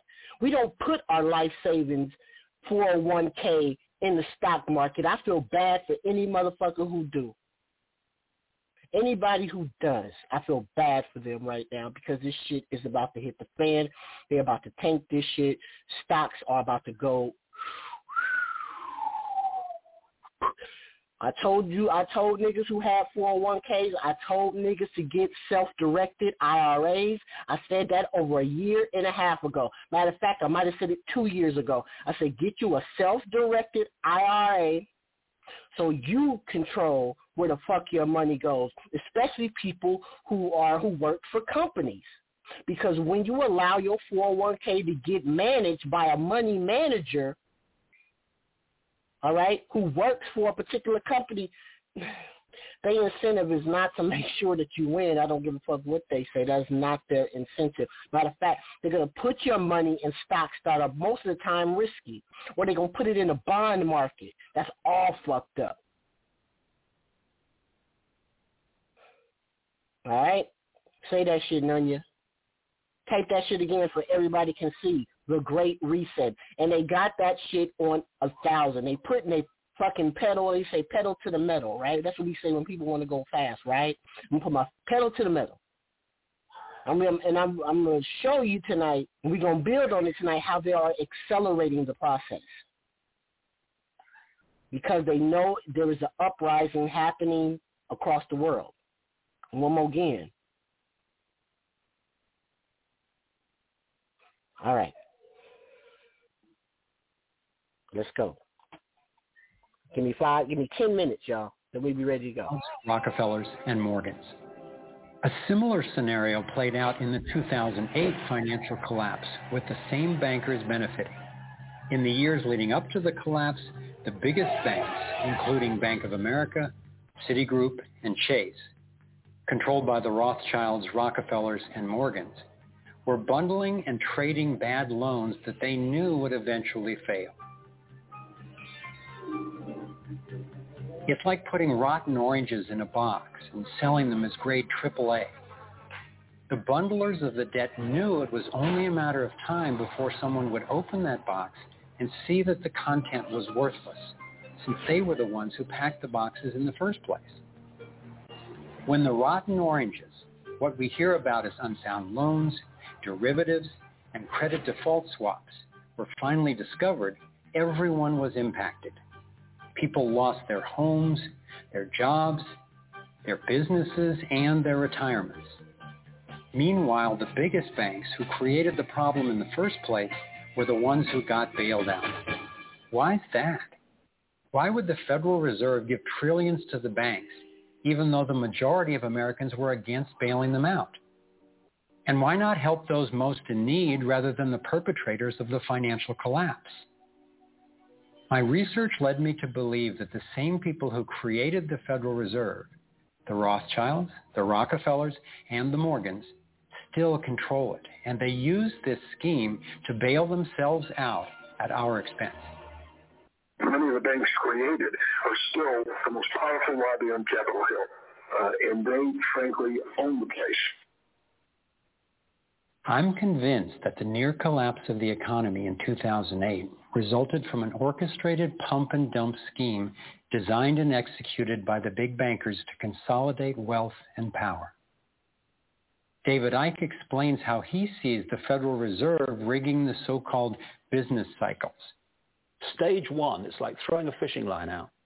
Stage one, you put lots of money, units of exchange, into circulation. You do this by pushing interest rates down, by making lots of loans. This is the part of the cycle we call a boom. Because there's lots of units of exchange in circulation, there's lots of money changing hands, that generates lots of economic activity. That generates jobs. And as more and more money is spent, there's more demand. So companies take out more loans of fresh air money to increase their production. People get confident in their everyday lives. Hey, you know, I work for this company. They've got lots of orders. Ah, it's really going great. My job's safe. I tell you what, we can have a bigger house. Then they start to change it. What they do is they pull the fishing line in. They push interest rates up. Now, fewer people, um, A, um, are taking out loans and they make the criteria for having a loan from the bank stronger anyway. And also, now, as interest rates have gone up, a larger part of people's income is going to pay back the extra interest and not being circulated in buying things. Suddenly, there's nothing like as much money in circulation, and therefore, fewer things are being bought. Companies start to go down in terms of their profits. They start to shed jobs and they start to go out of business. People lose their jobs. They can't pay the mortgage anymore of the big house they took out in the good times. Now what the banks are doing is starting to reel the fishing line in because as they go bankrupt, companies and individuals, the banks get the real wealth, the property, the land, the resources that they had signed to them for lending nearly figures on a screen. Now this economic cycle of fishing line out, fishing line back, lots of units in circulation pull them in, has been going on for centuries. And what it's done, it's stolen and accumulated the real wealth of the world in the hands of the few.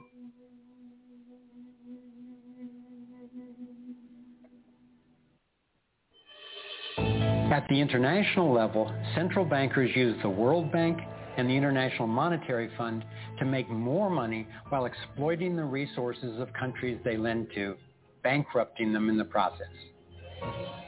The central bank of central banks is the Rothschild-created Bank for International Settlements. The elite are positioning themselves to control access to virtually everything we need to survive. No matter where you go in the world, the money is controlled by the banking system. They decide if people eat or if they don't eat. Who's a billionaire and who lives on less than a dollar a day? He who controls the money controls the world, and a very few control the money.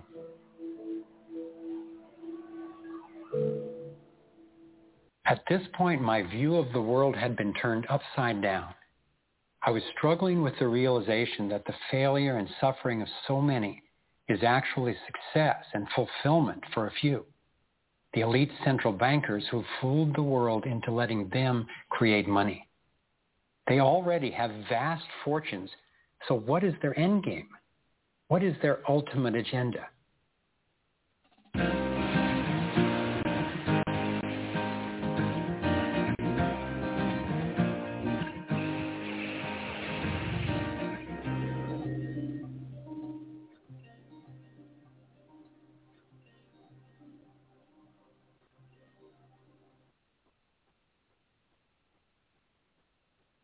Kept running across compelling evidence and credible experts saying that the secret agenda of the banking elite is nothing less than total global domination. At first, I resisted the idea, but I was committed to finding out what was keeping us from thriving, no matter where it might lead. One night I woke up at 3 a.m. with the burning question. If this small group wanted to dominate the entire world, what would they need to control to accomplish it? I jumped out of bed and started making a list. First and foremost, they'd have to control money, and they do. Controlling money allows them to run everything else. They'd need to control energy, and they do. They already control big agriculture and world trade. They're buying up water supplies worldwide. They've got health in their pocket, and they're trying to suppress natural alternatives. Mainly, they'd have to control what information we'd get and how we'd react to it. In America, the internet, our greatest tool for communication and grassroots organizing, is currently not controlled or censored, but its open status is being attacked from all sides. Governments, corporations, and the United Nations are all attempting to take control. For complete domination, dissent has to be controlled. They'd need to take away our rights, spy on ordinary citizens, and track every aspect of our lives. As the day dawned, I knew that a powerful elite had almost everything set up to rule the world.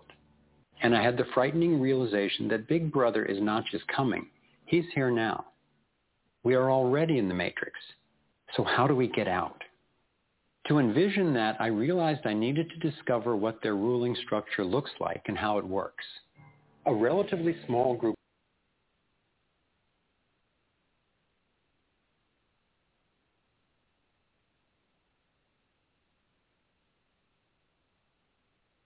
Sorry, y'all on the call line. Um, I did it again. Fucking with my um my goddamn signal is um keep going out. I keep trying to it, really fucking with my shit on here. Oh, hold on one second, beautiful folks. Give me one moment. keep messing with my line, baby. Hold on one second. Then, like clockwork, their plans begin to show up in the media, finance, corporate, government. But, look, look, we about to get this thing started. Uh-oh. Uh-oh. Let's get this show started. I, my stuff is all together over here on my side. All right, my children out the way. They got food to eat. They good to go. I didn't burn down the stove. I didn't burn shit up. Get the show started, baby. It's hot damn politics. I'm only going to do one intro because we've been rolling for quite some time, so I'm only going to do one intro. I'm not going to do the whole... WGAG Radio presents Hot Damn Politics.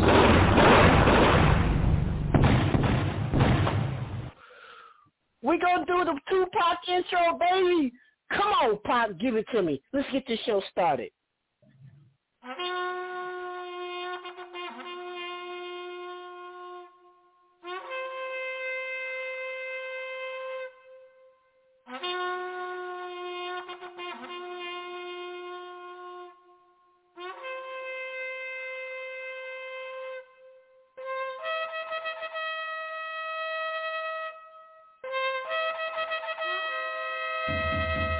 O queen of the two lands, Nefertiti, Egypt cries out for your help.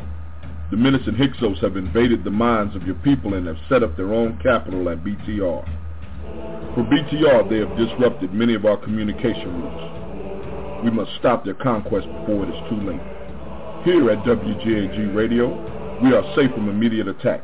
Although the Hyksos have the gall to demand tribute, we may need to supply troops and arms to our compatriots to the north to help repel the Hyksos incursion. They will look to you, O mighty Nefertiti, for support. But now, we too have a new weapon. Our wise military leaders have become proficient in the use of the dreaded sounds of Nuwaubu. and we shall turn it back upon our enemies and drive them before us. If only our trouble was limited to the north. Reports from our southern border show that the black devils are once again taking advantage and distracted the minds of your people and if the Nuwaubians are to emerge intact from these turbulent times, much will be required of you. Your mission, if you choose to accept it, is to break the spell of ignorance with Nuwaubu. As always, if you are a member of the Brain Trust is caught or killed, WGAG will disavow any knowledge of your actions. This tape will self-destruct in five seconds. Good luck, Nefertiti.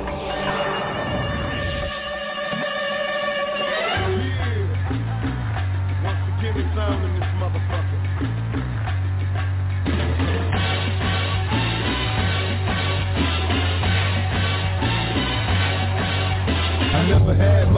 Run with the bad bunch, little skinny kids sneaking weed in my bag lunch. And off the junior high, we was just getting by. And drive by, drive my homies to the young lives. I never did cry, and even though I had pain in my heart, I was hopeless from the start. They couldn't tell me nothing, they all tried to help me. The marijuana had my mind it wasn't helping. I tried to flex cold cases, what it is, yeah. I felt the pain and the brain, but I'm still here. Never did like the police, let the whole world know. Now I get no peace, cause they're chasing me down.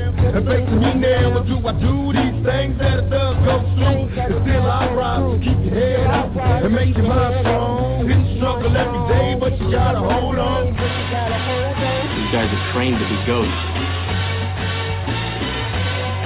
What do you suggest? Let's not waste time chasing make him come back. And every Halloween, check out the murder scene. Get out the the violence seen on the screen. My homies die before they get to see their birthdays. This is the worst days. Sometimes it hurts to pray. And even God turned his back on the ghetto youth. I know that ain't the truth. Sometimes I look for proof. I wonder if heaven got a ghetto. And if it does, doesn't matter if you blood or you cuz. Remember how it was. The picnics in the parties in the project. More time getting high with the mob. This is another knucklehead kid from the gutter. I'm dealing with the man madness, raised by a single mother. I'm trying to tell you when it's on, you gotta keep your head to the sky, be strong most of all. Hold on, hold on, be strong, hold on, be strong. When it's on, it's on. Hold on.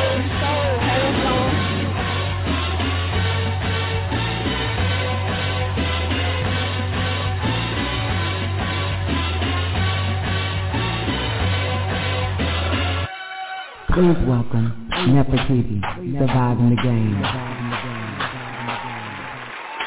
Let's go!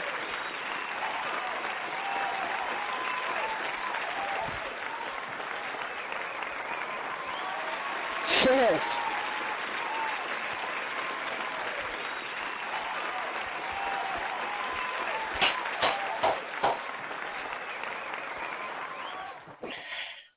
Yes, indeed. What's up, man? I get me fired up, baby. I love that intro. Thank you, Don Nicoleone. Thank you, Big Sass, for lending your voice. Don put that shit right together. She knew exactly what a bitch like me needs to get pumped up, ready to go, and do a show. That's my shit. That's she know Pac is my ghetto gospel preacher get me fired up, ready to knock a motherfucker out, ready to run through a wall, ready to do things against all odds. All right?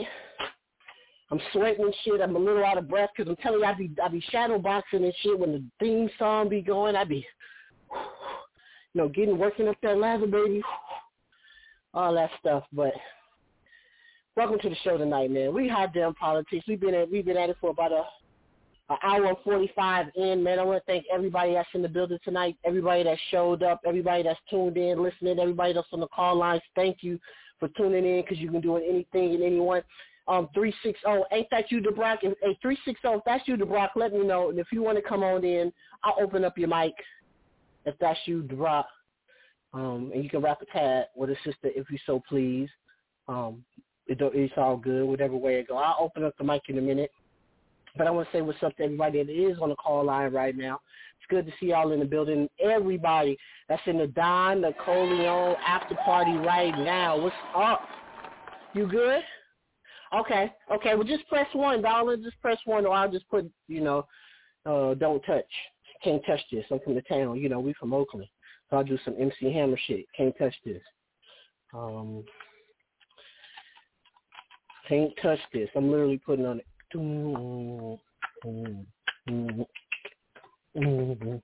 Ma, ma, ma. Um, it's good to see everybody though. Hold up, hold on. Um, everybody that's in the um, building, I'm getting to it tonight. Hopefully, uh, this shit don't uh go off too fast, especially on the the big um Q the Q the hosting because it dropped my you know my clearly my signal been jumpy, so I've been losing going in and out. But anyway, I want to say what's up to everybody that's in the building. We're gonna start from the bottom all the way up to the top. What's happening with you, Sweet Oshun is in the is in the building here tonight. The Soulstress, Sweet Oshun. Sister Zena, twice as nice, is in the building. What's going on with your sister Zena? Now, I played that this this show a little bit for Zena because she inspired me. She she uh, got me to think about the free energy situation. Um, you know, last strong during high damn politics. So we were talking about energy and how they manipulate. She was like, they got free energy. They need to be using it. And I was like, I know Zena, but they don't give a fuck about that. They ain't using it, you know. Um, so I played, I played that Thrive um, documentary because I had seen it some shit ten years ago. I seen this documentary when it first dropped ten years ago, and and it reminded me of uh, what Zena was playing was talking about. So I, you know, she inspired that first hour and a half. So Zena, if you're listening, you were inspiration for that one because uh, you reminded me of the Thrive movie, and it's like, and it's literally talking about what's happening again right now. Let you know all this shit be always in cycles, and they always um plan to be. You know, they this this mo- this plan has been in motion for quite some time. Um, they continuously do things over in cycles and cycles and cycles so they can take bigger chunks and take larger leaps and bigger steps and a grand scheme of things and what they like to do on this planet with full control of things. So um, I see Sadia B is in the building. What's up, Sadia? Sadia is in the building tonight. Oh man, did, did my hand claps go? I, uh, when I don't hear nothing, that's never a good sign. I haven't. Can y'all hear me? Ah. There we go. Just did the same shit again. See? They really, really keep um fucking with my um my connection, my internet connection. Internet connection is um flaky tonight. I don't understand why it did that last week though. So hopefully um it don't stay down long, y'all, because I want to still be able to play my clips. So if, if you're on the call line, clearly you can hear me. Um, I'm just waiting for it to pop back up so I can say what's up to everybody in the after party because my, my my line done dropped. So I mean, it is what it is. I can't do nothing about that. Hopefully, it don't stay down for long, and you all can um I can get back in that after party. But when they do that shit, it ain't nothing much I can do. Or just wait and be patient for it to come back on. But I know I saw who else I see in there. Um, a newbie is in the building. I can see newbie. I don't know if he's on the line. If y'all can hear me on the line. I mean, I know you can hear me on the line, but um, I have no internet right now, so I'm kind of talking into um, the abyss. Like, you know, what I'm saying I don't. I don't have any. Um, I don't have anything. Uh, I don't have no connection right now. But what we're to talk about though is this impending um, bill that they're getting ready to drop. That they've actually dropped in the House of Representatives that they want to pass over to the Senate to be able to um, get these chips. Remember, there was a shortage of chips in cars and computers and all these things, right? Well, they just passed. They just, um, like I said, they just dropped it on the House floor. It's going. It's already going to pass. And it's going to pass for both sides. And really, what, what it's going to do is open up um, trade negotiations again with China. And see, and that's that's a part of a larger plan that we're going to talk about tonight. Man, um, hopefully um, this thing come back in. Uh, okay. I heard a hand clap come in super, super late. There we go. There we go. Um, all right, y'all. Hold on one second. I'm gonna play this short commercial. All right. I'm gonna play this short commercial so I can get things back up and running in the after party real quick. Just a quick commercial. Hold on. And uh, man, hopefully we can um, do this show without interruption um, and keep this thing going.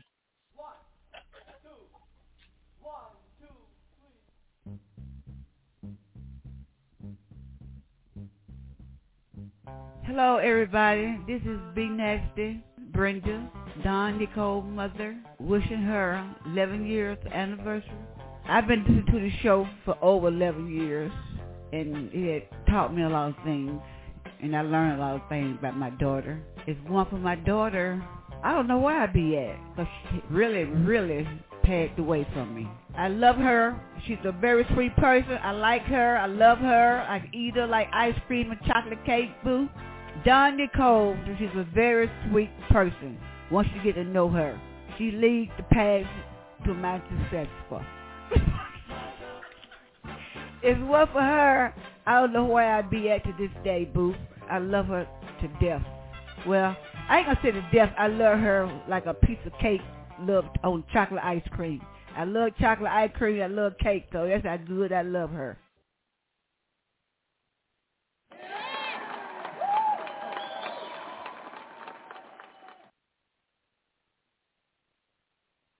That's right, Miss Brenda. We love her too. Once you get to know her, you'll love her too. You know? we say we love her to life. Ain't that right, y'all? So let me finish giving these shots out real quick. So you know, my internet went down again. Like I said, it's rickety tonight. It's real janky. I don't, I don't understand what what the jankiness is about with the internet. I said Sadia B. That's where I left off. Sadia B. What's up? It's good to see you tonight, Sadia. Nubi Rock Week Nine. Usra Zamo. What's going on, uh, Nubi? Yahoo back. Mouse is in the building. Nunya Business is in the building. What's up, Nunya? Good to see you tonight. Miss Hudson is in the building over there in the after party. What's good with you, Miss Hudson? IB that I am. You already know who he is. IB, what's happening with you, IB? Ethereum Forever. Mr. Ohio, what's happening with you, Ethereum? It's good to see you in the building tonight as well. We got Doc Mechanic. I call her She Doc. What's happening, She Doc? It's one of her other aliases. The Brock Honey Love, the Brock 34 is in the building. What's up, the Brock? Here, Oakland native too. My, my Oakland compatriot from the town, town business, as we say around these parts. Boss Lady 38. What's up, Boss Lady? Boss Lady is in the building tonight. Good to see you, Boss Lady. Because I'm a boss. Baruji L is in the building. What's going on with you, Baruji? Good to see you, my brother. Good to have you here tonight. And my girl, Arishka Gal, 2020. What's happening, Arish? She wasted there to consume the living. What's up? It's good to see y'all, man. It's good. I'm, I'm glad y'all here, man. You know, um, oh, and and and, and my sister J One, J One just walked up in the building. J One just came through stomping. You know, what's up, J One? Oh, that's she going by her other name. I don't like to pronounce it because I probably say it wrong, but I don't like to say folks' name wrong. I really don't. So I she just she'll just be J One. She'll still be J One. to whoever be J One to me. What's good, J One? Good evening. I hope you're having a great, great evening. So there we go. I was um I'm doing my best, J One. Uh, you know, hey, like I said, trying to stay sane, stay sane in this crazy, crazy, crazy world. Looking at all these things. You know, I try to keep what I consume to a minimum. You know what I'm saying? But you, you know, because you only you only need to watch so much of that shit because they'll, they'll try to penetrate the fortress. You know what I'm saying? You know, you can't let it penetrate the fortress. So I, I stay abreast enough to be able to deliver this show uh, every Wednesday night to keep us on top of the political uh, movements and things that are going on and around the world and in America. Um, outside of that, I try to stay away from as much of this shit as I possibly can. Like I, I, I have a lot going on, and, and I'm thankful. You know what I'm saying? Added responsibilities, and and and I enjoy it because to me it's like um it's like sport. Y'all know me. I'm I'm sporty, and um challenges are good. It brings out the best in you, man. Like challenges to me are um or added responsibilities to me is is a spiritual endeavor because the spirit is about self. All these things are about you and you alone. Is is you you know what I'm saying? Is you versus you. You get to see your fears, your wants, your strengths, your weaknesses, all these things. You know what I'm saying? When you face challenges or you face a challenge or you involved in something that carries a lot of responsibility. And so all those things are spiritual to me. You know, and it's like I said, the spirit is about self. It's about self-discovery, self-realization, all that good shit. So, but nah, but this shit out here, man, you shit that they about they about to try to lay out, out, here for these humans. Oh, that's what we talk about it, baby. We just talk about it. We don't have to go through that shit, so to speak. But we we just the more you know, the more you are uh, protected. Now, and I'm a true believer in that. All right. The more you know, the more you protect yourself. The more you know, the more you can combat shit. You know what I'm saying? I always say that part where uh, Dr. York said, uh, once upon a time, it was you made it your business to know, right? So we make it our business to know, and so I keep myself in the know so I can deliver it to you all, family. That's what we do.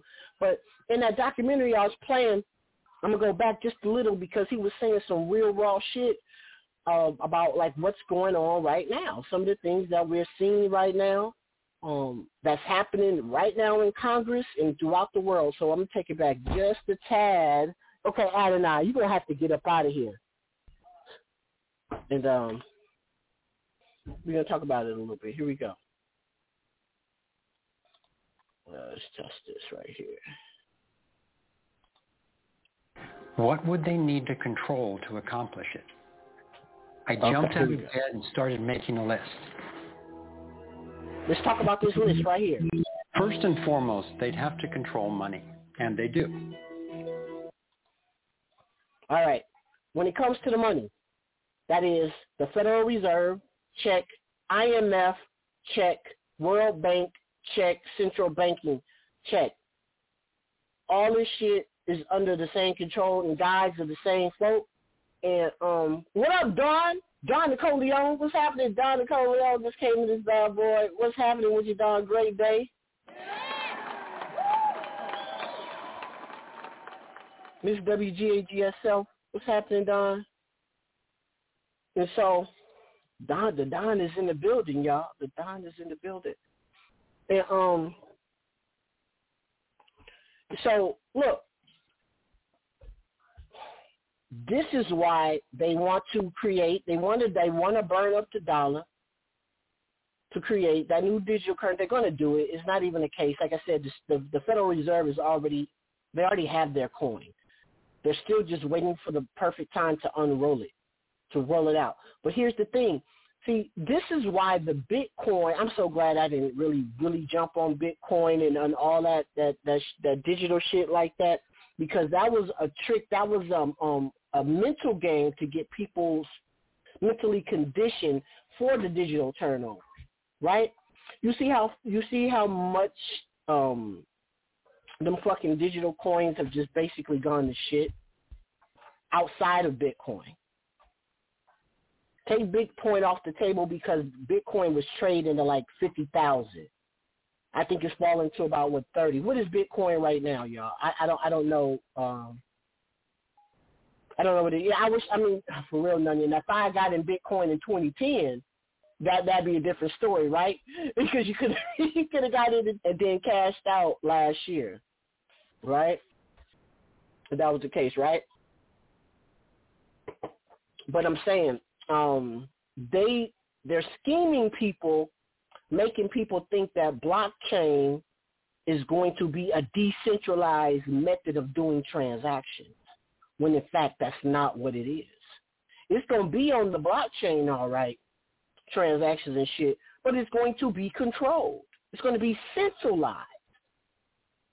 They got motherfuckers thinking that just because you hold a digital wallet and shit that you control that fucking coin. No. No, no people. That that was the game. That was the game. The game was to to let it right, let that new tech be on unroll roll out, right? Make people think that they were going to be able to have full control over their transactions, their digital wallets, and everything like that. Like they wasn't going to have to deal with the bank. That was all cap. It was all a lie because they are going to control the central bank. The IMF, the International Monetary Fund, is going to control the blockchain. That's how they get control of every transaction. And if they have, if they can monitor, control, uh, and see every transaction, and it's all done with the push of a button because it's digital, meaning you because I'm telling you now, just mark my words. You you people think they got control of their digital coins because they got a wallet.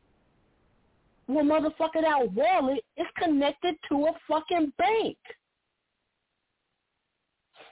Y'all don't hear me though. That digital wallet is connected to Bank of America. That digital wallet is connected to Chase. That digital wallet is, con- is connected to Wells Fargo. All right? It's an illusion. It's to make you think you own your wallet. You don't. So when this shit turns over, they got full control over it. And when they have full control over all the digital currency, they can control behaviors of people. Right? Because that goes back to social credit systems and everything like that. All right? So let's keep going. Controlling money allows them to run everything else. They need to control energy, and they do. They all. Okay, uh, so we see what they're doing with the run up of the energy. We're living through, we're living it right now with this energy shit because they want to. um I don't think that ExxonMobil, BP Gas, uh, what are the other ones? Shell Corporation. They ain't going out of business with this turbine, windmill, hydro, um, hydroelectrical, lithium battery shit. Follow, like the dude said, follow the money. So what did I do? I said, I'm going to look up what companies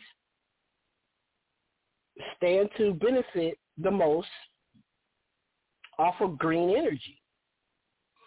There's companies like NextEra Energy,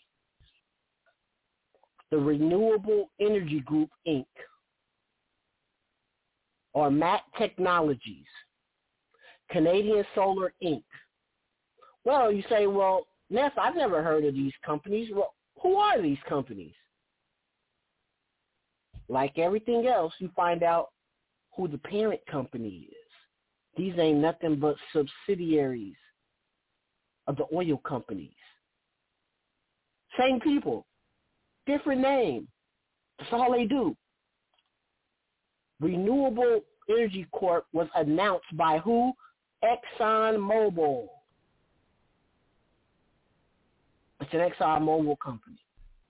You think these people, you think they're going to allow their they money to stop rolling because they want to switch shit over?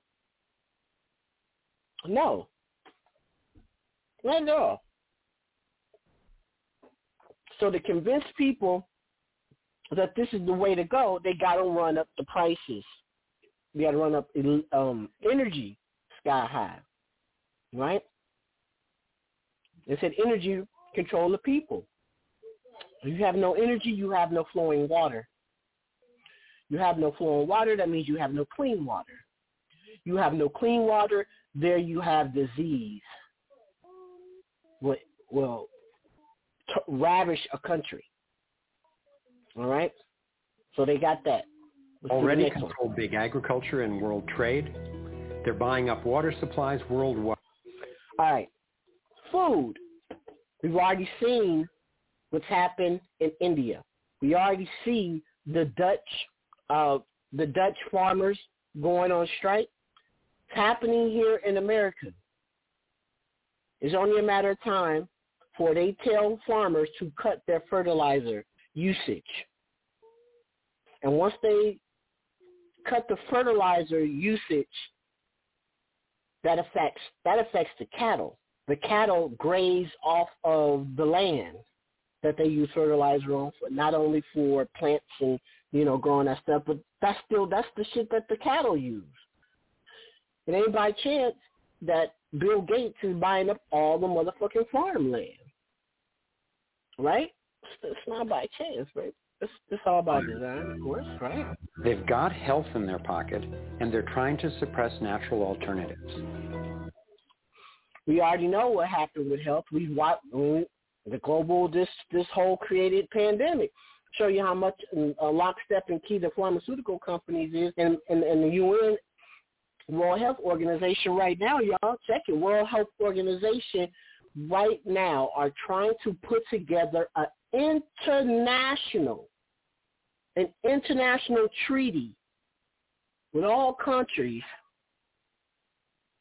for when global pandemics strike, the World Health Organization basically gets the ultimate power, meaning that they can over, not overthrow, that's the, that's the wrong word I want to use, but they can supersede any country's constitution, Bill of Rights, any of that shit in the name of, of global health.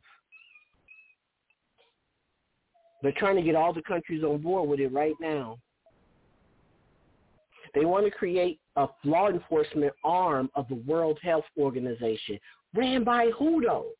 Literally it's called who? WHO, who, who. Ran by who? What military, what, what part, what, what, what country, what body, what organizational body will be running the armed forces of the World Health Organization to make other countries comply with what they say, aka mandates and all this other shit. Eh, eh, eh, hey, your guess is good as mine, boss lady. Your guess is as good as mine. So I can't even say that it ain't the Pope, because it could be. Could be the Vatican. Who the fuck knows, you know? This is wild shit. But this is what the World Health Organization got going on right the fuck now that they're trying to, to pass. And they're testing it first um, on African nations. And shout out to the, to the country of Kenya.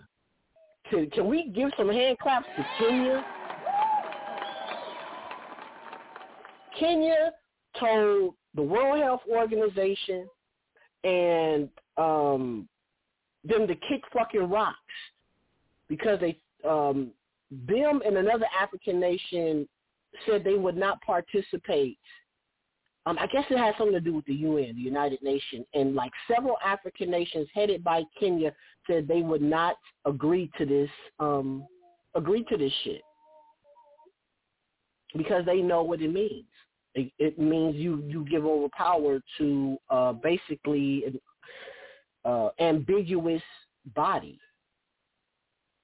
You know what I'm saying? Control your people, your government, but you know, this is what they want. This is, you know, we we know what it is. We call it the New World Order, all that shit. But yeah, that's what it is. Got two zero two. Come on in here, two zero two. Come on in. You know, high damn politics. Come on in, Mister Lowry. Uh, great day, Now, How happening? are you? I, I, I'm doing I don't great. know. I don't know. We, we, we making it on, man. I run a little Hell bit yeah. this evening. Uh, but yeah, you're giving up some good information. Ain't, ain't too Mm-hmm. much we can add to that shit. It's going down. No. Right. it is, man. And we talking about this this we talking about the healthcare system, right? I mean, you, as y'all know, I, I you know I, I bought this company this past November that is the the, the Dax Mac Dab in healthcare, and they are going for the gusto right now, Mr. Lowry. When I say they are right now trying to break the back of independent practitioners and healthcare providers in hmm. healthcare the government is starting to squeeze all these individ- all these privately owned healthcare providers. They want us not, you know, they want full control of healthcare. They want that single payer shit. You know, they they want to nationalize medicine. This is what they want. They want full control over all uh all all healthcare. And how are they doing it? They're doing it by cutting reimbursements, y'all. I mean, like I said, I, I'm dealing with I'm dealing um with these healthcare providers all the time and seeing how their budgets are being um slashed slashed heavily. Um, but yeah, they have been doing it for decades. Um, she got um, you know, they've been chipping away. They've been chipping away, chipping away, chipping away, and chipping away. But I think for the first time, as I'm having these conversations with physicians, you know, cardiologists and shit, I'm, I'm having these conversations for, like I said, private practices, right? Um, because every doctor does not work for a hospital. A lot of them are specialized um, or have are in specialized medicine, and they run their own um, practices, or they have small associations where it's about five, six, ten doctors who come together, and then they have all these different little networks, right? And so, as I'm starting to have these conversations with them, and they're starting to tell me, and, and I'm reading what it is that the Human Health Services, HSS, and CMS are cutting um, for as far as reimbursement. And see, the and, and the insurance companies are in on the gov is in on it with the government to cut these uh, these reimbursements for privately held um, for private healthcare providers. You know, you see, because if you can close down cardiologists, urologists, oncologists, who all have their own practices, they either have to then become under the umbrella of the government, meaning that they only can care for people in a particular way for real. If we thought they was getting rid of natural, holistic, natural paths and everything like that, once they get rid of actual, you know, um, once they get rid of the doctors who actually um, give a fuck about their patients, you know, it's either you bend the knee or you get out. You either bend the knee or you get out. And I mean, they are doing this something serious. And I and, and I and I say that because um, my main um, clients when I took over this companies were skilled nursing facilities, right? The skilled nursing facilities already run on a very slim budget. Mm-hmm right? Because I mean, people think depending on how big your organization is, their facility is, there's money in taking care of old folks. This is a fact. But skilled nursing runs on a little bit of a uh, the profit margin on a skilled nursing facility is about 13 between 13 and 15 percent, which is not big. What they've done, CMS, which is the uh, Medicaid Medicaid, you know, Medicaid, Medicare system, what they've done is put these unrealistic mandates basically on these organ these facilities. For one, during this pandemic, when they start telling um, healthcare providers that they had to take the corona, uh, take the shot, we knew that was going to be a problem. It's hella, it's hella nurses and, and, and some doctors who walked off, they, and they haven't come back yet. So that puts a shortage of clinicians, and and it it is hurting skilled nursing facilities. It is. Trust me, I'm placing them, and it's hurting them the government comes out and say that you have a mandatory minimum of staffing that over 70% of all skilled nursing throughout the entire country cannot make. So they based it on amount of hours, like how many hours uh, a registered nurse or LPN or CNA has to dedicate per resident. They don't have enough people to live to to you know to satisfy those requirements. So what happens to the facility? They get penalized. they don't make as much money when they don't when they can't make the standards. What happens then as a result? They can't make payroll. You know what I'm saying? They start having um residents who are getting bed sores, getting fucked up, um, having to be uh, re uh, re-hospitalized, which is also more penalties for the facility. So then you're going to have massive closures of skilled nursing facilities. Where does that leave patients? Where does that leave old folks? Who's going to take care of them? Because if you think skilled nursing is fucked up, home health care is is is getting clobbered too. They're getting clobbered too.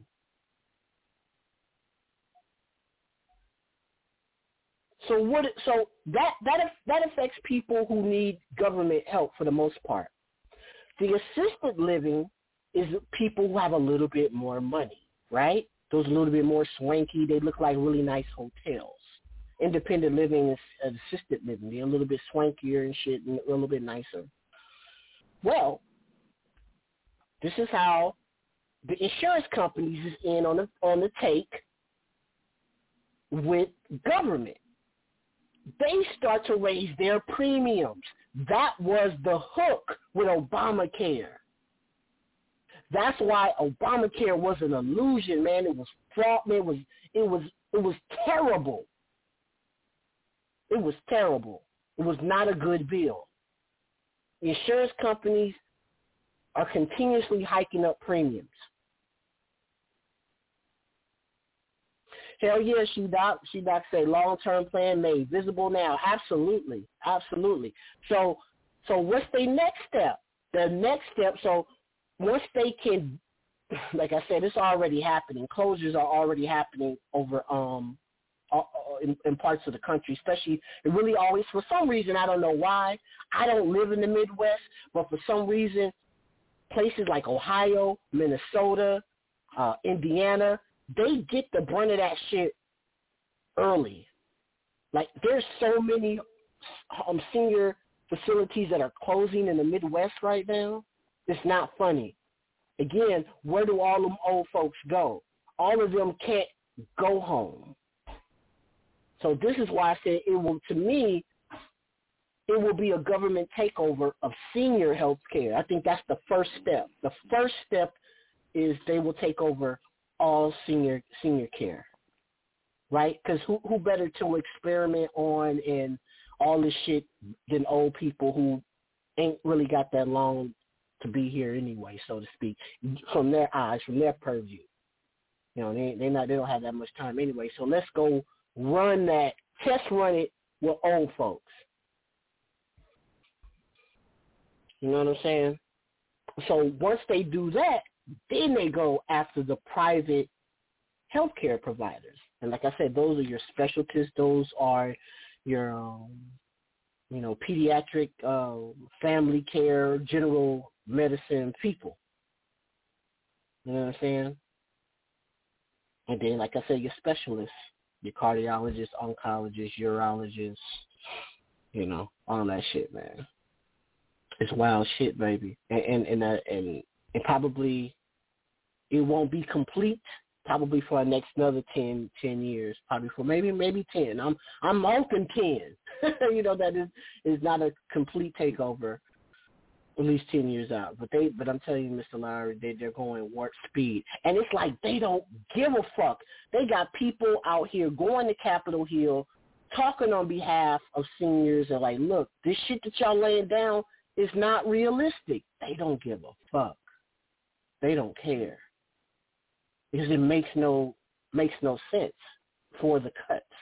Like I said, the only person, and I hate to say it, the only person, I think it's two governors who's done it right. Ron DeSantis. Ron DeSantis added a couple of hundred million dollars to their senior care. He's given each facility four hundred and twenty-five thousand dollars apiece. That's going to cover the gap that they need to have the proper staffing. And he would be smart to do that. He's in the state of Florida, where the largest, oldest population live. All the retirees and shit live in Florida for the most part. Florida and Arizona and California, Southern California. Like in in in Desert Palm Beach and in you know the desert area. Old folks, white old folks like to be where it's really hot for some reason. That's odd, but they do. Um, but yeah. So that's how they take over the healthcare industry. And America is not an easy country to take over healthcare. You know, we don't we don't have we're not like the Nordics. We're not we're not like the Netherlands and the rest of the motherfuckers. We're not like Canada. So, and I'm telling you now, you think that shit gonna be good shit? I don't I don't see it as that. Death panels will be real. They will be rationing out health. So you better. We know that we got to keep ourselves healthy. You and I, all of us here today, all of us gathered here, understand how we have to keep our health up and keep ourselves healthy, keep our inflammation down. Because inflammation is the root majority of all illness is, is inflammation inside of the body. And that's another thing they did with this corona because they know this corona shit, whether these people injected it or whatever the fuck this virus is, whatever the fuck they got going on, is causing mass inflammation within people. And they know what that shit gonna lead to. But but yeah, man. What's up, Mr. Larry? What you got for us tonight, man? What you got for us? I What's happening? I know you. That was a, a very powerful uh, narration there on the healthcare industry. Certainly is happening across the board. You know, the Mhm. food, the farmers being sure. squeezed out. You know, your Yeah. gas station energy people are being squeezed out. Man, and all of the fundamentals are looking screwed. I mean, like the high prices with a collapsing real estate market, with them raising interest rates 90 going north. I, I don't think we've seen this particular combination before. Um, usually one or the other is in play. They're going in opposite directions. But all roads point to, you know, some very tumultuous economic times.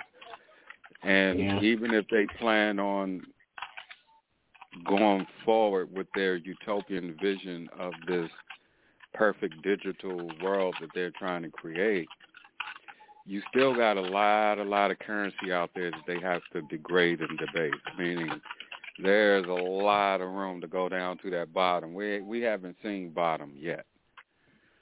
Uh, but the way this looking is, is it, it, it's all full steam ahead. Um, you know, you were talking about the elders. It's it's it's it's, Mhm. it's it's atrocious what's happening with the elders. We all know where this shit is going to lead to. You know, and this is where uh, hindsight being twenty twenty, this is where collectivism has led us into a Mm. collective conundrum. This is where it led us. This is what was underneath that con the whole time. It, it, it was it was it was designed to give complete control to the state, pointing the finger at the boogeyman, while we uh, did not recognize the boogeyman that was in front of us. Now they almost got complete control. Right. Once they pulled off that election and people didn't raise hell, regardless of what party you was from, and it's been irre- irregularities, but the way they outed those irregularities and people just going along with it. They got you wearing masks, Right. uh, standing six feet apart. Uh, they got people um, ostracizing their own family members over this shit. Once they was able to pull that off, they got free reign, and that's what they're using right now. I mean, um, the, this economy is not in a bad place, man. They're talking about cutting off the money supplies, what they're doing, and uh, Um, it, it, it's interesting to see how this pans out. It's not going to look good for the the small, mid-sized business owner right now. Um, they're trying to regulate those folks out of business for good. Uh, but this is what state control is. This is this is where the lack of personal responsibility and introspection leads to. This is where depending on Big Brother to do everything and to solve everything leads. This this is where it leads Mm-hmm. to.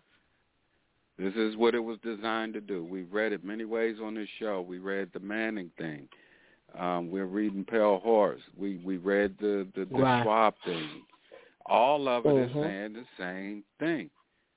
We're tricking people into right? giving us full control, and we're going to turn around and regulate all of them into irrelevancy.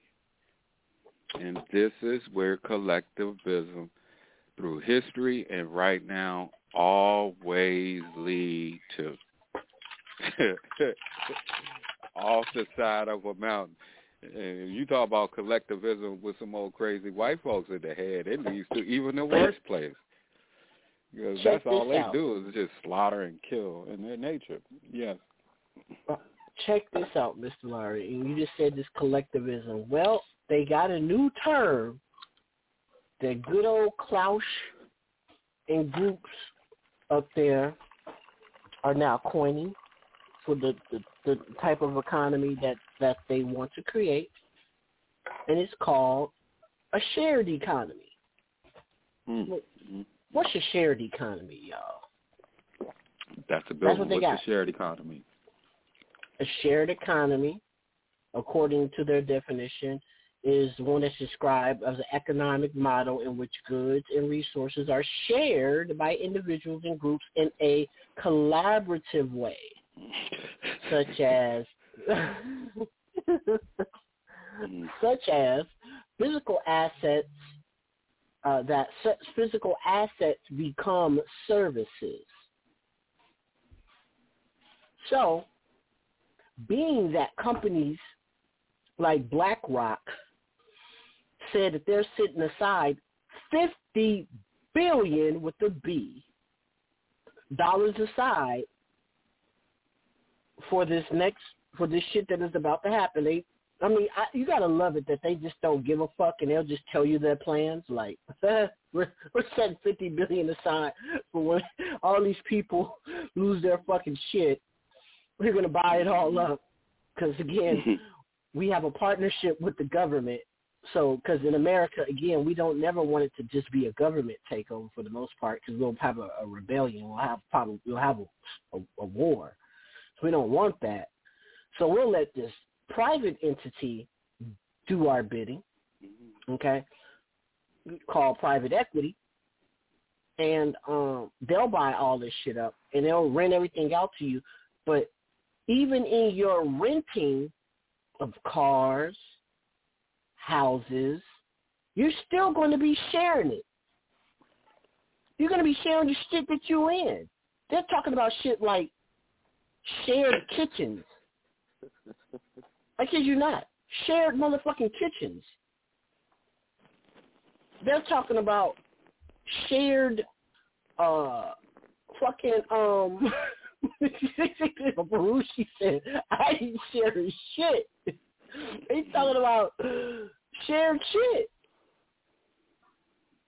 Yeah. They dead serious about this shit. Shared living spaces. Yes, Ethereum. That was why did why do people think they come out with particular type of trends like minimalism? Yeah, I know that was that was hot shit like last summer, a couple of summers ago. The minimal revolution. They wrote all about it. Where did they get that cue from? China, Japan. Minimal living, minimalism. Small spaces, hmm. much of nothing. This is how they want you to live. This is how they see the future of people living. Well, you Okay. know, a lot of these, uh, and, and and I can imagine this happening in San Francisco and Oakland too. where they're building these new modern facilities. They call them luxury facilities. Uh, mm-hmm. When you Mm-hmm. look at those facilities, the they're designed for shared living. So they will you'll Yep. come in and you got a great lobby area or a great pub area. You have a movie room area, Mhm. couches and games, your pool table. But then when you go to your apartment, that shit is a box. You can't even entertain anything, right? But everything your Right. traditional what we call the living room and stuff or your rec room, all of that is downstairs. Mhm. It's, it's it's a shared thing, and they're charging people a lot of money for it.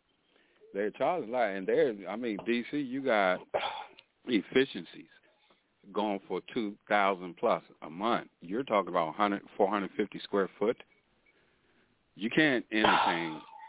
That that's smaller than you know the hotels I'm used to, really. But uh, Right. you can't entertain anything in that. But everything is downstairs in shared space. They have community days.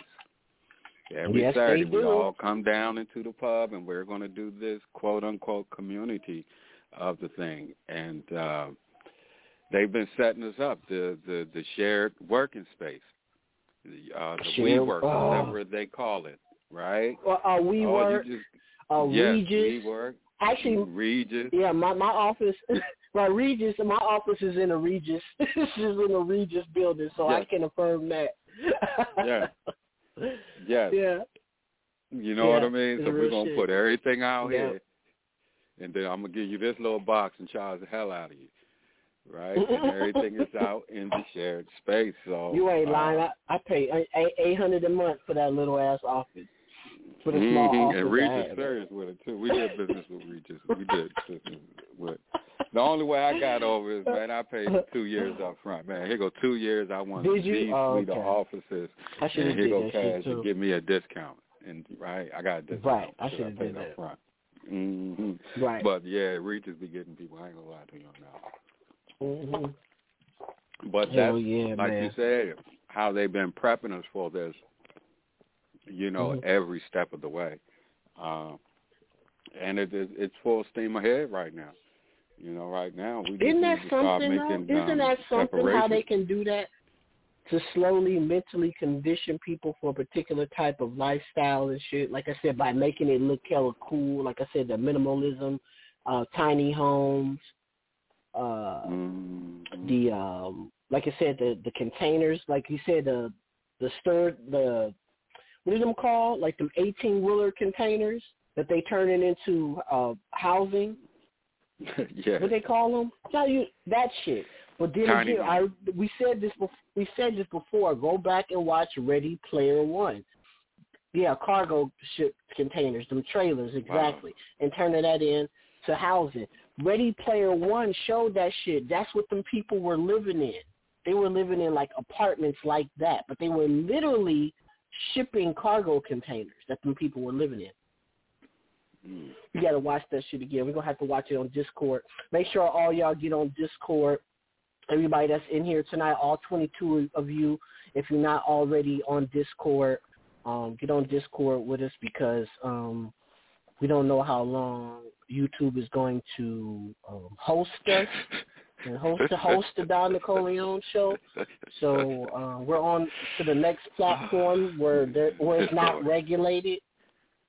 Okay, and um, and, and Discord is not regulated as of right now. So, so you know, so um, go on and get on that and stuff like that, y'all. That that be that's our next um, honeycomb hideout and stuff like that. We watch movies and everybody can grab the mic and all that good shit. So, um, I, I forget the room. Um, I'll give the information um on the room and stuff. Oh, um, Sadia, you have to um download uh Discord. It, it's a it's a download app like um Paltalk, and um you got to find the room. I believe is um I think it's called Showtime, if I'm not mistaken. Or I, I'm learning more and more about Discord myself because it's actually my children's. They use Discord and they heavy on it. There it is. Thank you, boss lady. WJG uh, 4015. And my children, they they got they got a community, like a it's just like they got a real community. They they deep in that motherfucker, like how they they hang out up in there. So yeah, so and the, and the beauty of it is is that it's a private server, so-called private server. So it's only only people who can come in are people you invite. Mm-hmm. Mm-hmm. Oh, that's Don's contact, not the room. Okay. Um, let me see.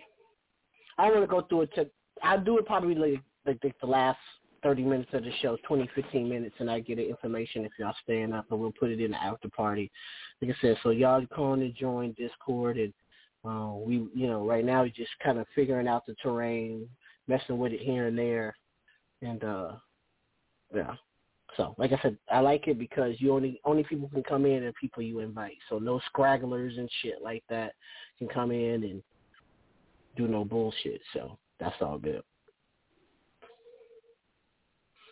It is a server. We created the server. I just can't think of it right now. Uh, yeah, that's where it's going sure. at right now. We want to have to start mm-hmm. getting private servers. I have a private server. It's so that yeah, because mm-hmm. because to reach a big uh, brother on the private servers, yeah. If anybody, if you give it to only specific people know that address. Um, right. Yeah, man. Exactly. Uh, they they get they they getting serious uh, with the censorship stuff. Uh, it, well, it is fucking getting ridiculous. No, it is. It's, yeah, so they serious about this shared space, uh, this shared living. This is this is this is um, their intent. They ain't hiding it. They telling it. Matter of fact, I got an article for y'all. Or do I have an article, or do I just have this? Yes. No, Adonai. Damn, where'd it go? See, I hate when I lose shit. I close my thing. Um, but I had it where it said um the, the shared space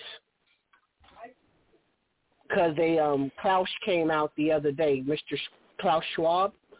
Oh, here it is, and he said that um he said UN, the United Nations, the World Economic Forum wants to accelerate their 2030 agenda because they fear. Uh, um Yeah, they want.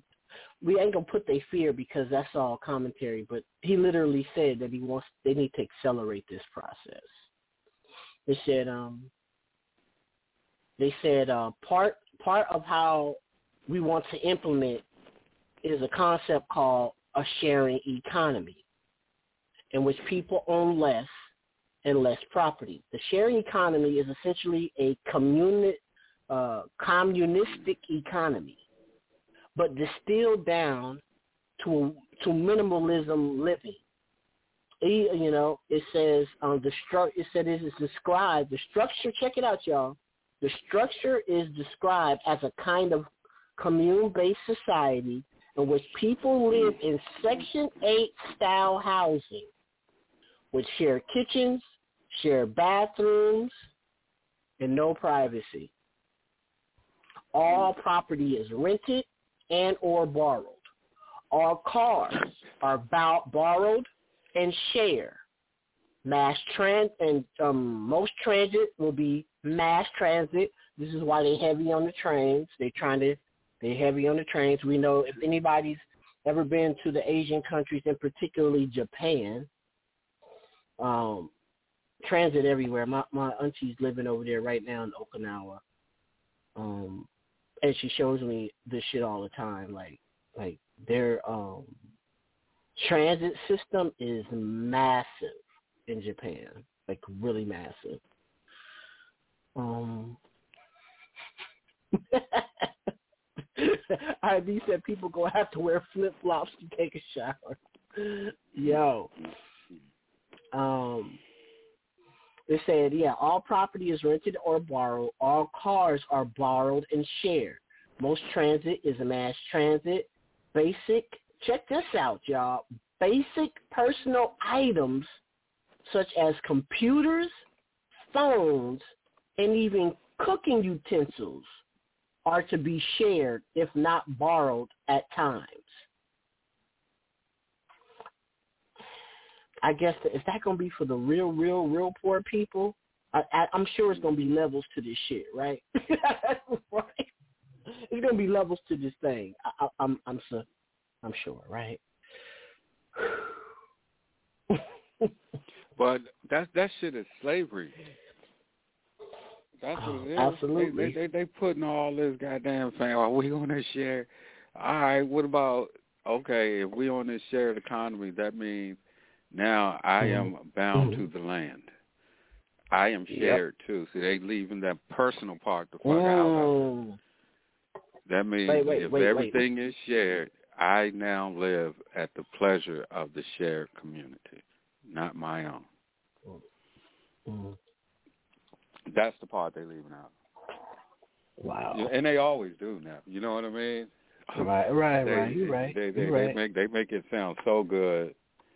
You know, why why in the hell ain't Charles Schwab or uh Bill Gates? Why don't they fucking go live on a shared plantation and come back and report to us the results? Because see this shit here, that's how them fucking pilgrims died out. And then when when they first found this land over here floating on a goddamn raft, they ended up up north, and this is that's what killed them out. It was it was Mm. a shared economy. Uh, It was a shared thing. Every every place you look where there's a shared thing, there's gonna fucking be a problem. Unless you keep rigid control over a population, which we have not been able to, we humans. I don't give a fuck what you put in place. This is one thing humans going to do. They're going to screw and Mhm. reproduce. So you're going to have to have a strong, strong thing of population control, which they're already doing right now. and, and and you're going to have to regulate uh, reproduction um, because you can't have a controlled share environment with an uncontrollable population. It will collapse. That's not going to happen.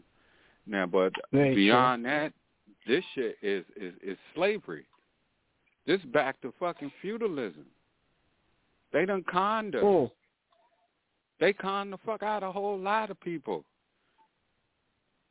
Is and, and especially as it uh, relates to us black folks, what the fuck ever possessed us to fall for this shit when we just got off the plantation maybe Man, black 175 people- years I- I- ago? Like what the I fuck? told you, I done, I, I done lost all faith in, in the mass nigga Mm. population. I, I, I have. They are gone. They are gone. They gone. I don't even. I, I used to have faith that niggas could turn it around. I, and I'm a very optimistic person. I, I don't. I just don't see it. Let, let me tell you why. There were several polls taken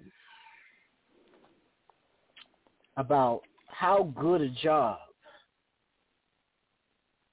this senile man really ain't doing. I mean, we know he don't run shit. This this man is gone. But of course, you know, they break it down by the three main races in this country. Right? This is crosses so-called party lines, right? So this is both Democrat and Republican.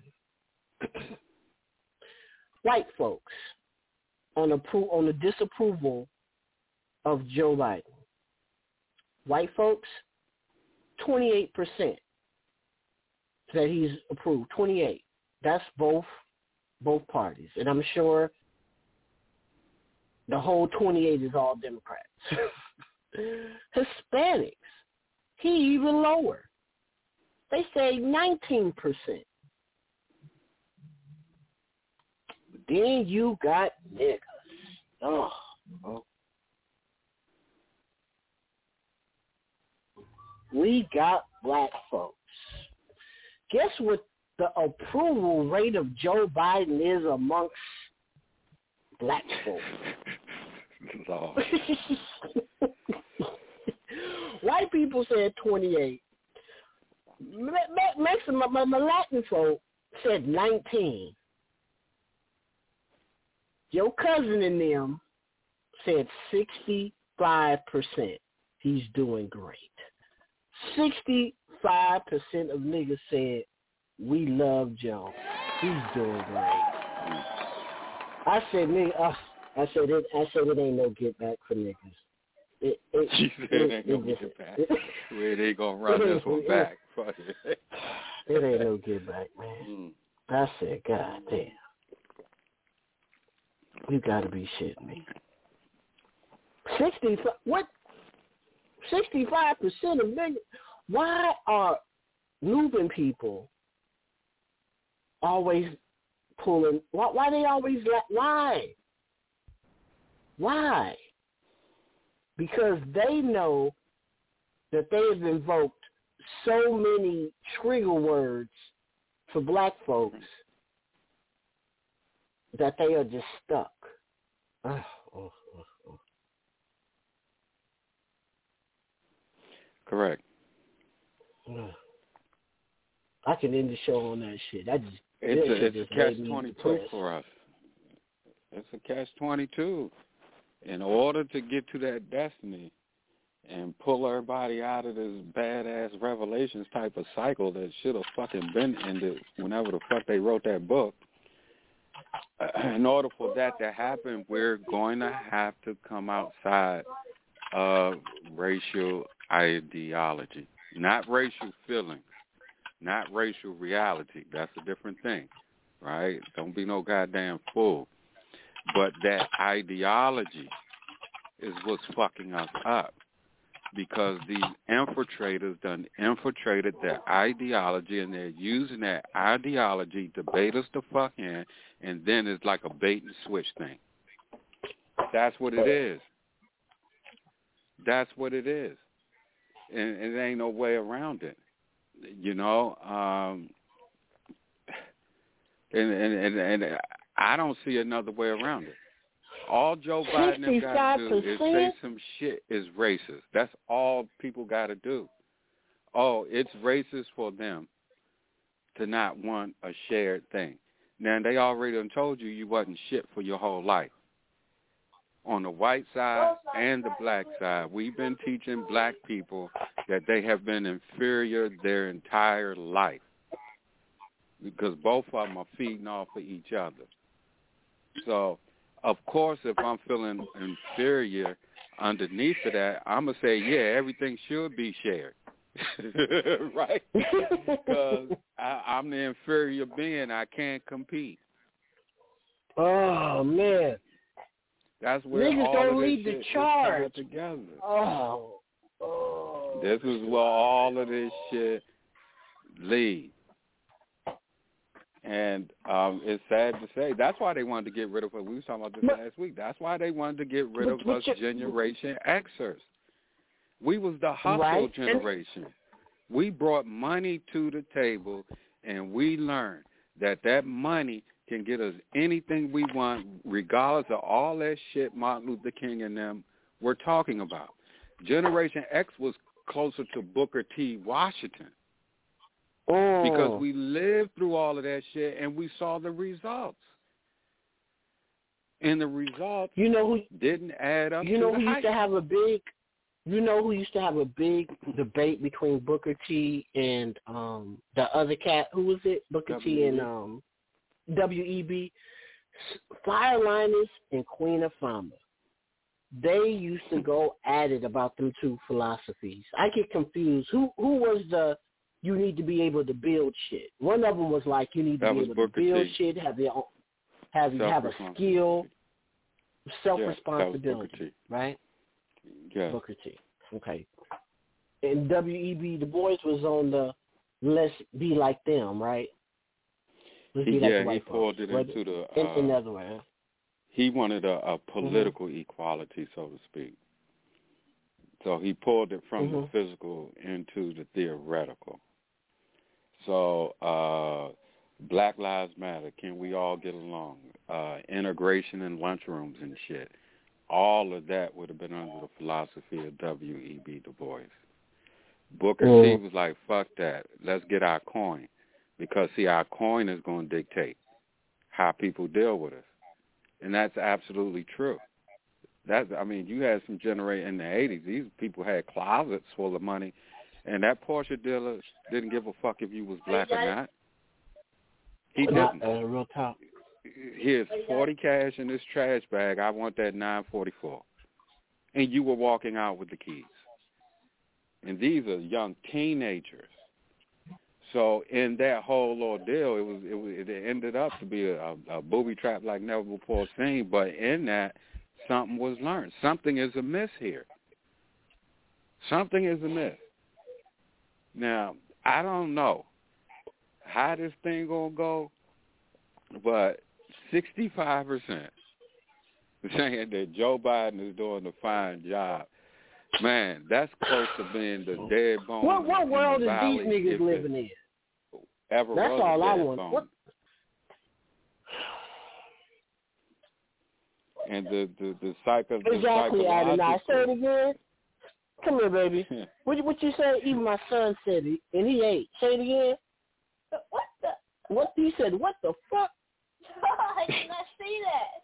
No, I did Go. I was thinking it though, but uh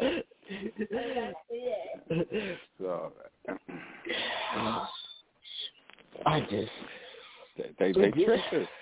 Don said, "What up, Don?" Don said this with her deep sigh.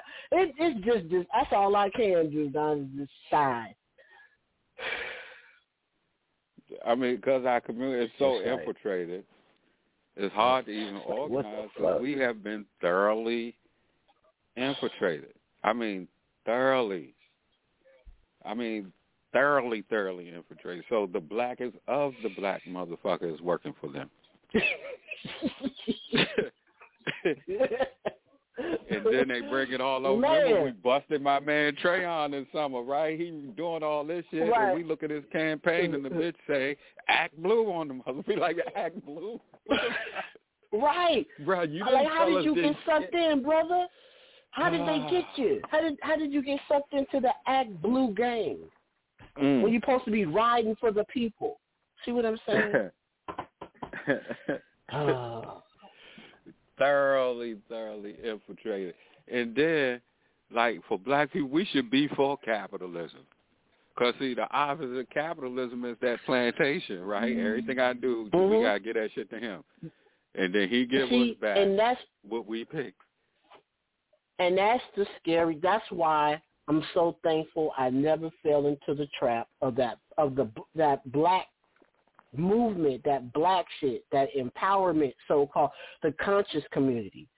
They preach hmm. shared living, group economics, all that stuff. They don't give you your group economics. They about to give them fools some group economics, all right, Baruji. You see what I'm hmm, saying? Hmm. See what I'm saying, Bar? Baruji, they gonna give them that, and this is, or at least give them them the appearance of it.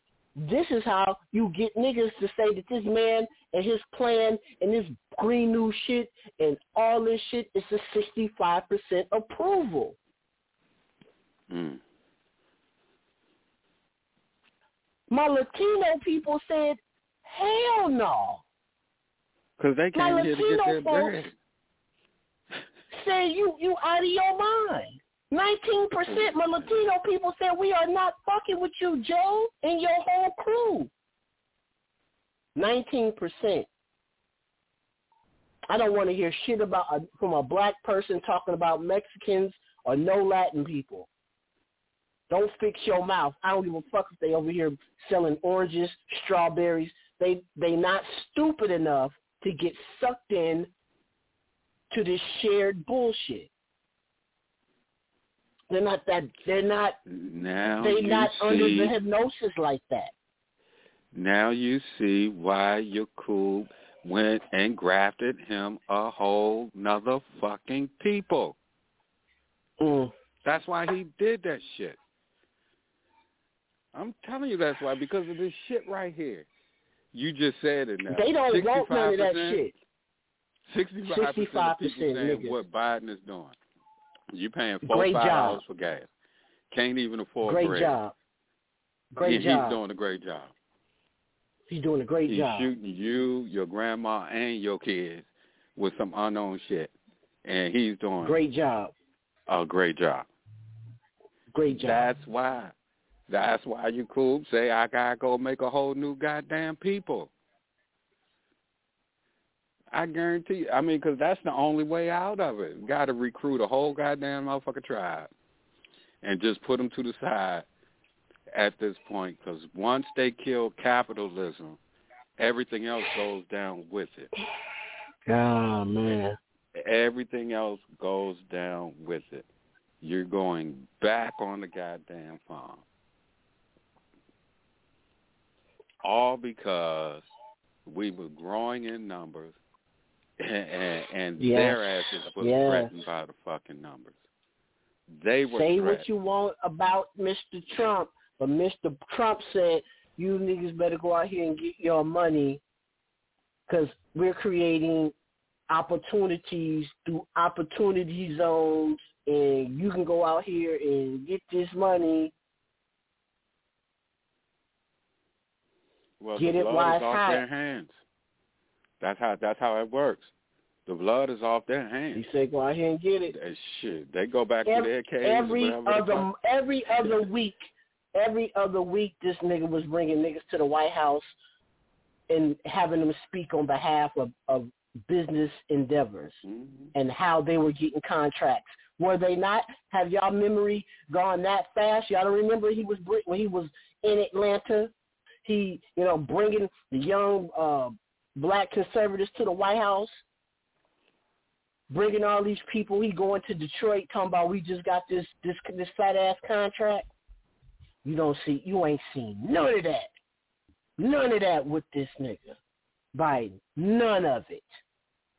Not not one.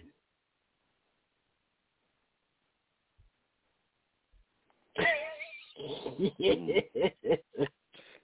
Dawn, Not Dawn, Dawn. I'm looking at this shit. She said they gave y'all an increase in food stamps and a food shortage at the same damn time. Man, this Yeah. man, man, he got a, he got some hoker. He got a trick for you. He got a trick for you. That that that that that's Yo. what that man do right there. But uh, it's all crazy. But, uh, yeah, Real talk though. 65%. For real, y'all don't remember that shit, y'all. Come on, y'all. Y'all know because you know we was playing it on Hot Damn Politics. I used to play this man so much, bringing black folks about all the successes they was having that people on Blog Talk chat room was mad at me. They was mad Mm. because I kept playing them, and I kept playing them because he kept showing, showing people who look like you and I in their successes. See, because because we hate ourselves. Right. That's why Showing our successes because that's because we know if you continue to see our successes, Mhm. especially on that level, because niggas don't get paraded around the White House if they ain't shooting hoop or rapping or entertaining. Because that's what Obama gave you. Obama brought a whole bunch of rap niggas and entertainers to the White House. Trump bringing business folk, businessmen and women to the White House. Big difference. Because if you see the business folk coming to the table, that energy reverb reverberates. Okay? Man, Um, oh my, he said nephew on he- me dream of my dream. I know it was a dream and not a vision. Now, what dream was that, Don? What, what dream was that? Yeah, LeBron James. Oh, she said it's not a LeBron James. Okay. You got COVID during Trump? Oh, okay, DeBrock. You got COVID during Trump? Okay, well, it, it did. It was released in 2020, so that that makes sense. Yes. Girl did Hey. Don. Hey y'all. Girl, I was So- around this afternoon and and LeBron James was LeBron James was in my dream, bitch. I know it ain't no vision. But then nigga was all up in my dream and shit.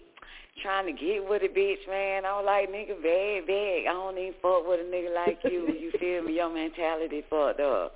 He was like, I ain't never seen a bitch with so much sex appeal. And I said, and you never will, fuck nigga. That's what happened. That's the end of that. great day, Zyra. Great day, everybody. Girl, LeVon James. What the fuck? Then I asked that nigga. I asked him one question though. He was trying to take me to um to Tennessee, I think. Tennessee, to Okay. Tennessee or Texas. Yeah, trying to take me to Tennessee and Texas. Actually, Warrior was with me too, but he was actually saying he was going to um Little Baby house, and Warrior liked Oh, Little Baby. shit. Right, and he was like, Right, we're, right. Gonna, we're gonna go, you know what I'm saying, you know, y'all ride with me and shit. But anyway, but I asked him one question and shit. That's when he felt like I may have been an agent or some shit because I'm asking too many questions. But I was like, that little barbershop bullshit ass show you got, do you really like doing that? And he was like, yeah, I like doing that. Why you asking questions like that? Because, bitch, that's what the fuck I am, ho. I'm an interviewer, motherfucker. But anyway, he mm-hmm. was just more concerned about trying to get with a bitch and shit. You know what I'm talking about? I was like, nah, boo, you feel me? you know, I ain't no clean up woman yet. Wait till I'm 60. 60? Yeah. That when I'm gonna be clean up woman. Okay. Yeah, yeah.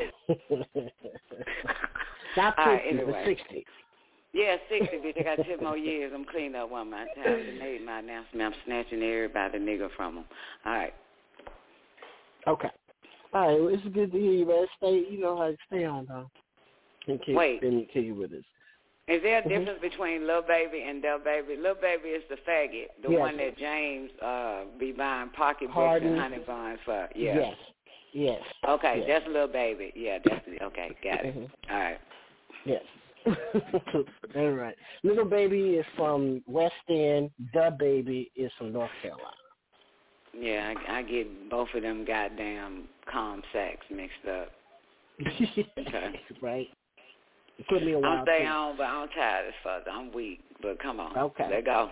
Let go. Work out. down politics, bitches. Put that Yes. shit on everything. We in the last hour. We in the last hour of the show. Yeah, man. So, sorry, DeBrock. I'm sorry that you got COVID during Trump, but you know they they unleashed that shit, you know, on, on the people. The With Brock you know, guy, he had what? The Brock had what? He said he called. He said he called. He said he called COVID during Trump. So he said, "Fuck that nigga."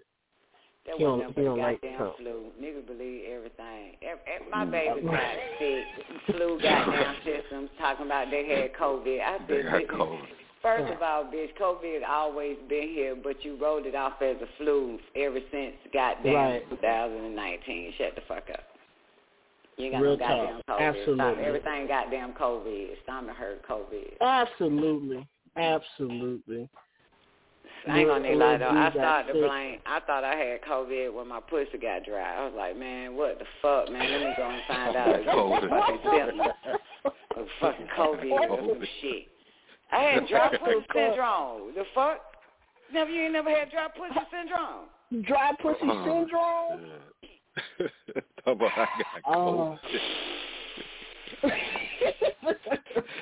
Oh, is that on the Got list of COVID, got pussy dry. 1,271 things